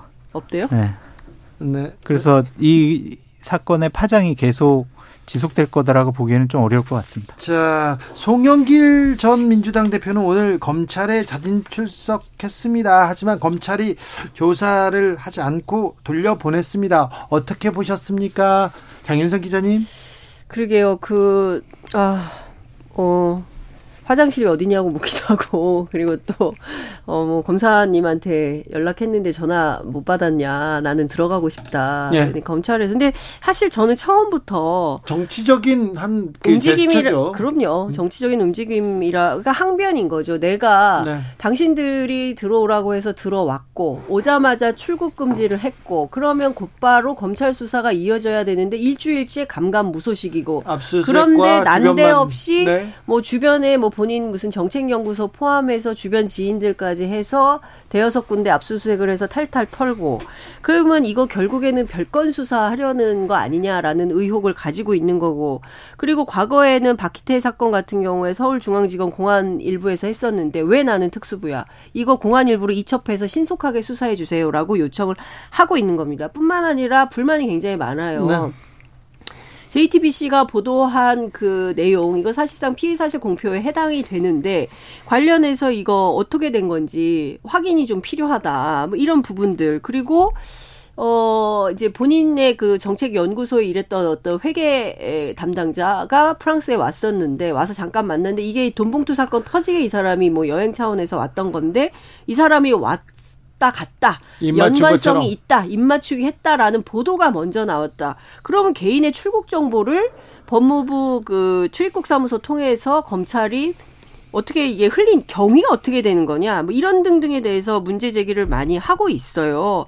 근데 검찰은 한동훈 음, 법무부 장관도 그렇고 검찰도 그렇고 아직 준비가 안 됐으니까 오지 말고 기, 부를 때까지 기다려라 이런 거잖아요. 근데 예. 이제 소영길 대표는 아니 준비도 안 돼 있으면서 왜 오라 그런 거냐, 준비 다 해놓고 나를 불렀어야지라고 주장을 좀 하고 있는 이런 상황인 것 같습니다. 검찰에서 송영길 대표 보고 오라고 한 적은 없죠.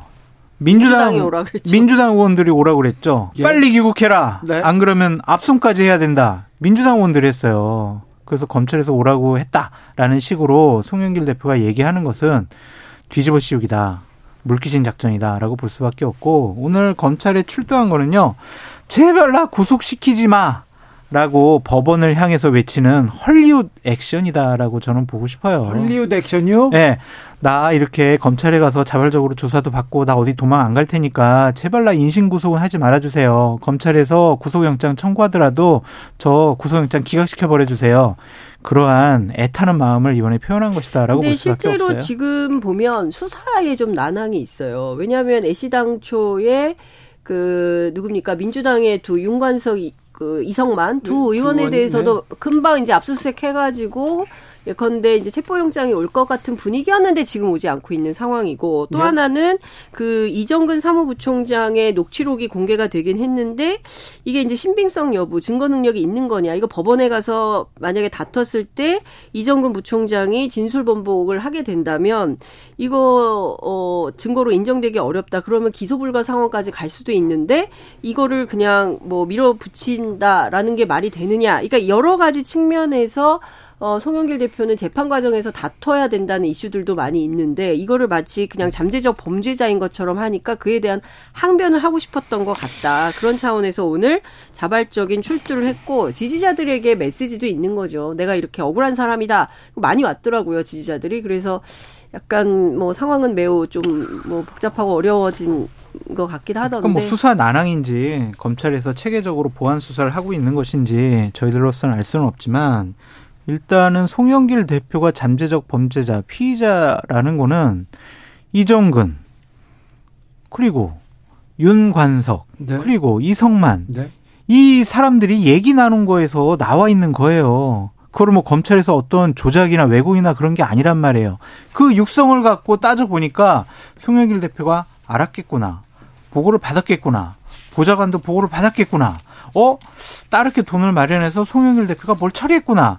이런 내용을 강내구 감사 등이 다 얘기한 거예요. 그래서 이걸 가지고 자꾸 뭐 검찰에서 음. 이상한 쪽으로 몰고 가는 거다라고 공격하는 것은 좀 비겁해 보입니다. 검찰의 수사 내용이 이제 보수 언론을 통해서 나온 내용을 보면 검찰은 어찌됐든 그 송영길 전 대표의 연구소 뭐 먹고 사는 연구소인가요? 그 연구소에 그 거둔 기부금 네. 기부금 내용 3억 7천? 그러니까 총 2021년 총 그 3억 7천 가운데 한 1억 4천 정도가 2021년 2월부터 4월 사이에 집중적으로 모금이 됐다. 그래서 실제로 뿌려졌던 돈 봉투가 9,400만 원뿐만 아니라 플러스 알파가 있는 거 아니냐라고 해서 관련된 내용을 막 추적하고 뭐 정치권에 여러 사람 이름도 왔다 갔다 다니고 뭐 이러는 것 같은데 송영길 대표 측에서는 이건 기부금 너무 명백한 것이기 때문에 관련 명단도 다 있고 네. 법정 그 저그 원칙에 따라서 다 처리해서 문제가 없다.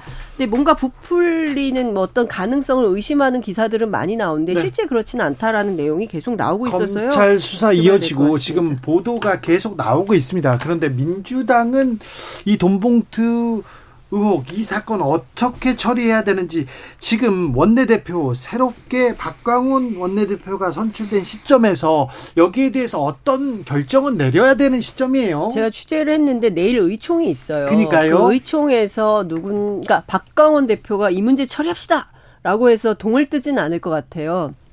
그런데 누군가에 의해서 의제로 올라올 가능성은 있고 네. 관련해서 어떻게 처리할지는 뭐 저 내일 열리는 의총장의 논의 과정을 지켜봐야 되겠지만 네.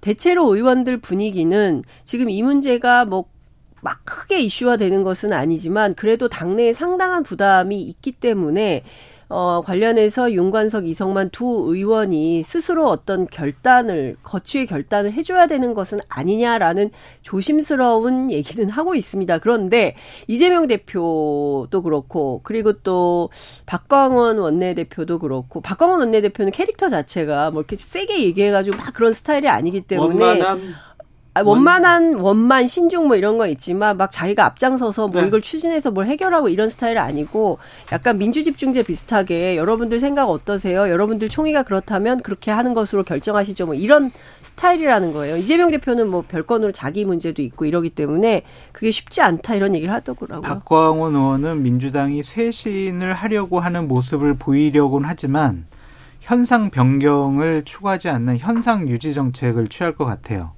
그냥 두 의원에 대해서 논의해보겠다라는 거지 조치하겠다라는 강한 의지가 없어 보이고 이 돈봉투 사건의 가장 큰 문제점인 제도라고 생각을 하는 대의원 제도도 이거는 필요하다라고 얘기를 하고 있고 그렇다면 비례대표 순번을 정하는 민주당의 중앙위원회도 바꿀 생각이 없을 거예요.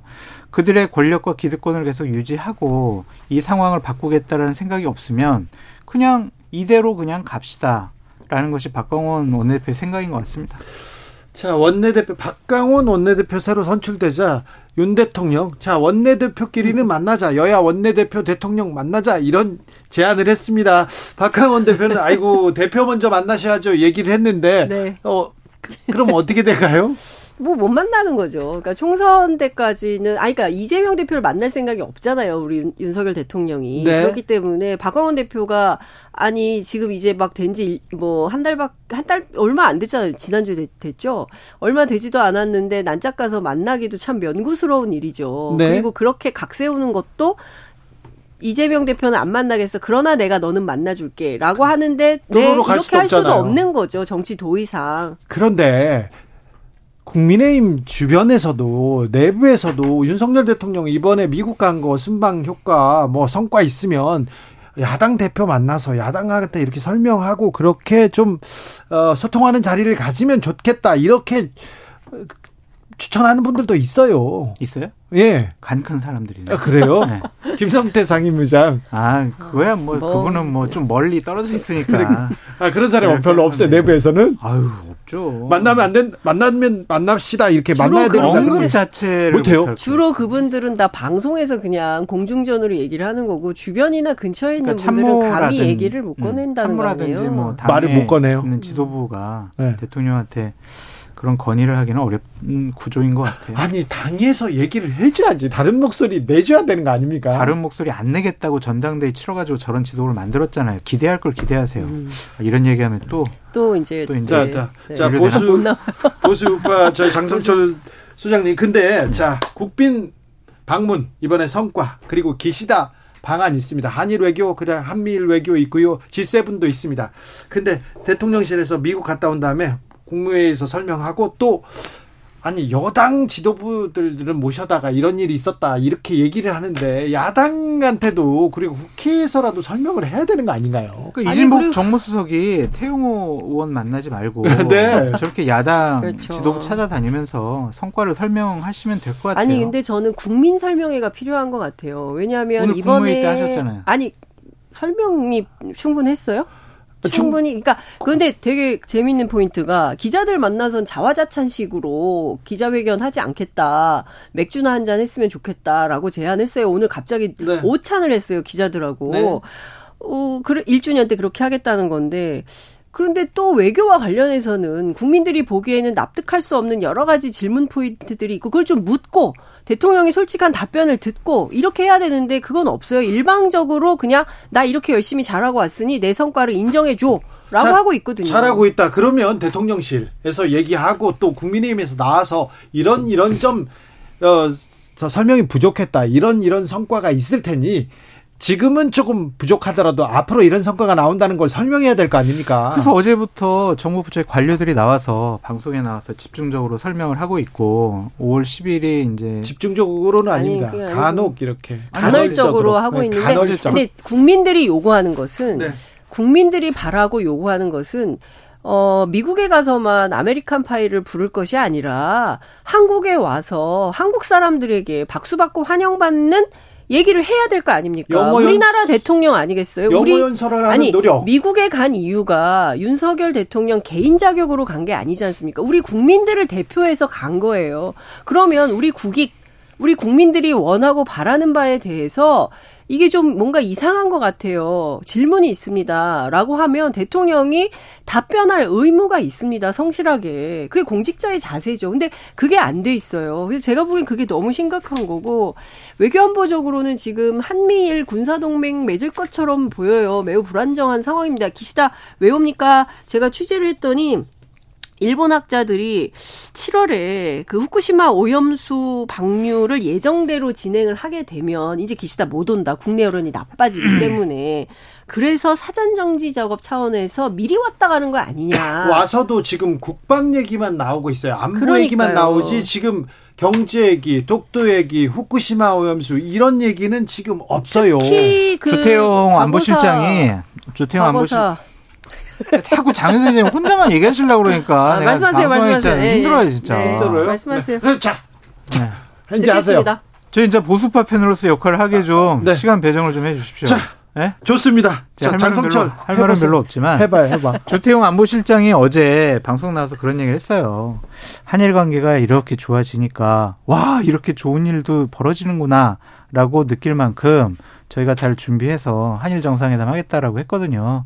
그래서 지금 앵커께서는 다른 내용 없다 이렇게 얘기를 하시지만 아니요, 아니요. 여러 가지 현안 문제에 대해서 네. 양국 간에 긴밀하게 협의를 하고 있고 네. 좋은 성과를 이끌어낼 것이다라고 믿고 싶습니다. 경제적 성과 그리고 또 다른 그 역사적인 얘기도 다른 그리고 또 독도나 후쿠시마 오염수에 대한 얘기가 분명히 조금 있어야 될 텐데 한국에 오는데 그런 얘기 당연히 입장을 밝혀야 되겠죠. 빈잔에 좀 채우려는 노력, 의지는 보여야죠. 성의는 보여야 될 거 아니에요. 그런 거를 보일 거라고 저는 믿고 싶습니다. 그래요? 네. 그러니까 지금 보면 의제가 한일 관계 전반, 북한 및 지역 국제사, 국제 정세 등 상호 관심 사안에 대해서 폭넓게 협의할 예정이다라고 하고 있어요. 그리고 NSC 차원에서의 경제 안보 대화도 출범하겠다 등등 얘기가 나오고 있는데 문제는 사실 보수 언론 일각에서도 어, 기시다가 이번에 한국에 와서 우리 그 강제 동원 문제, 특히 뭐 조선반도 출신 노동자 이런 표현 등등에 대해서 어, 사과하고 반성하는 기회가 있지 않을까라는 기대를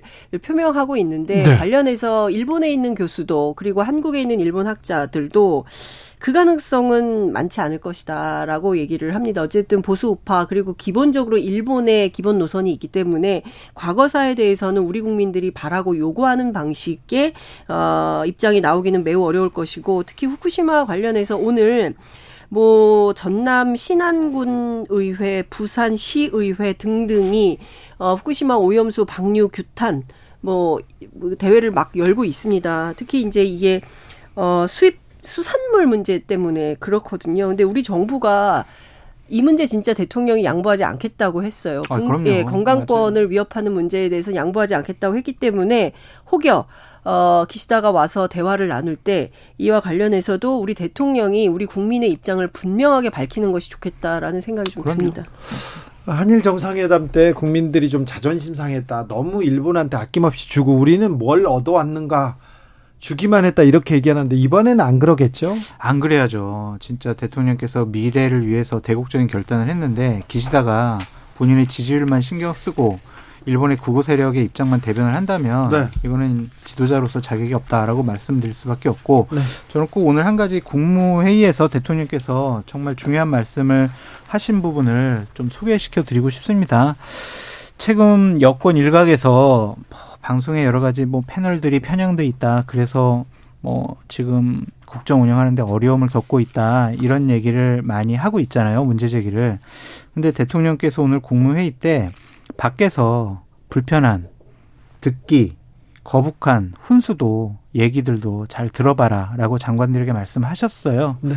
그 얘기를 꼭 국민의힘에서 네. 좀 받아들여서 비판을 안 받을 만한 그러한 좋은 정치를 스스로 해줬으면 좋겠지. 비판의 목소리를 말을 틀어막는다고 국민들이 얼마나 뭐 동조하고 지지를 하겠습니까?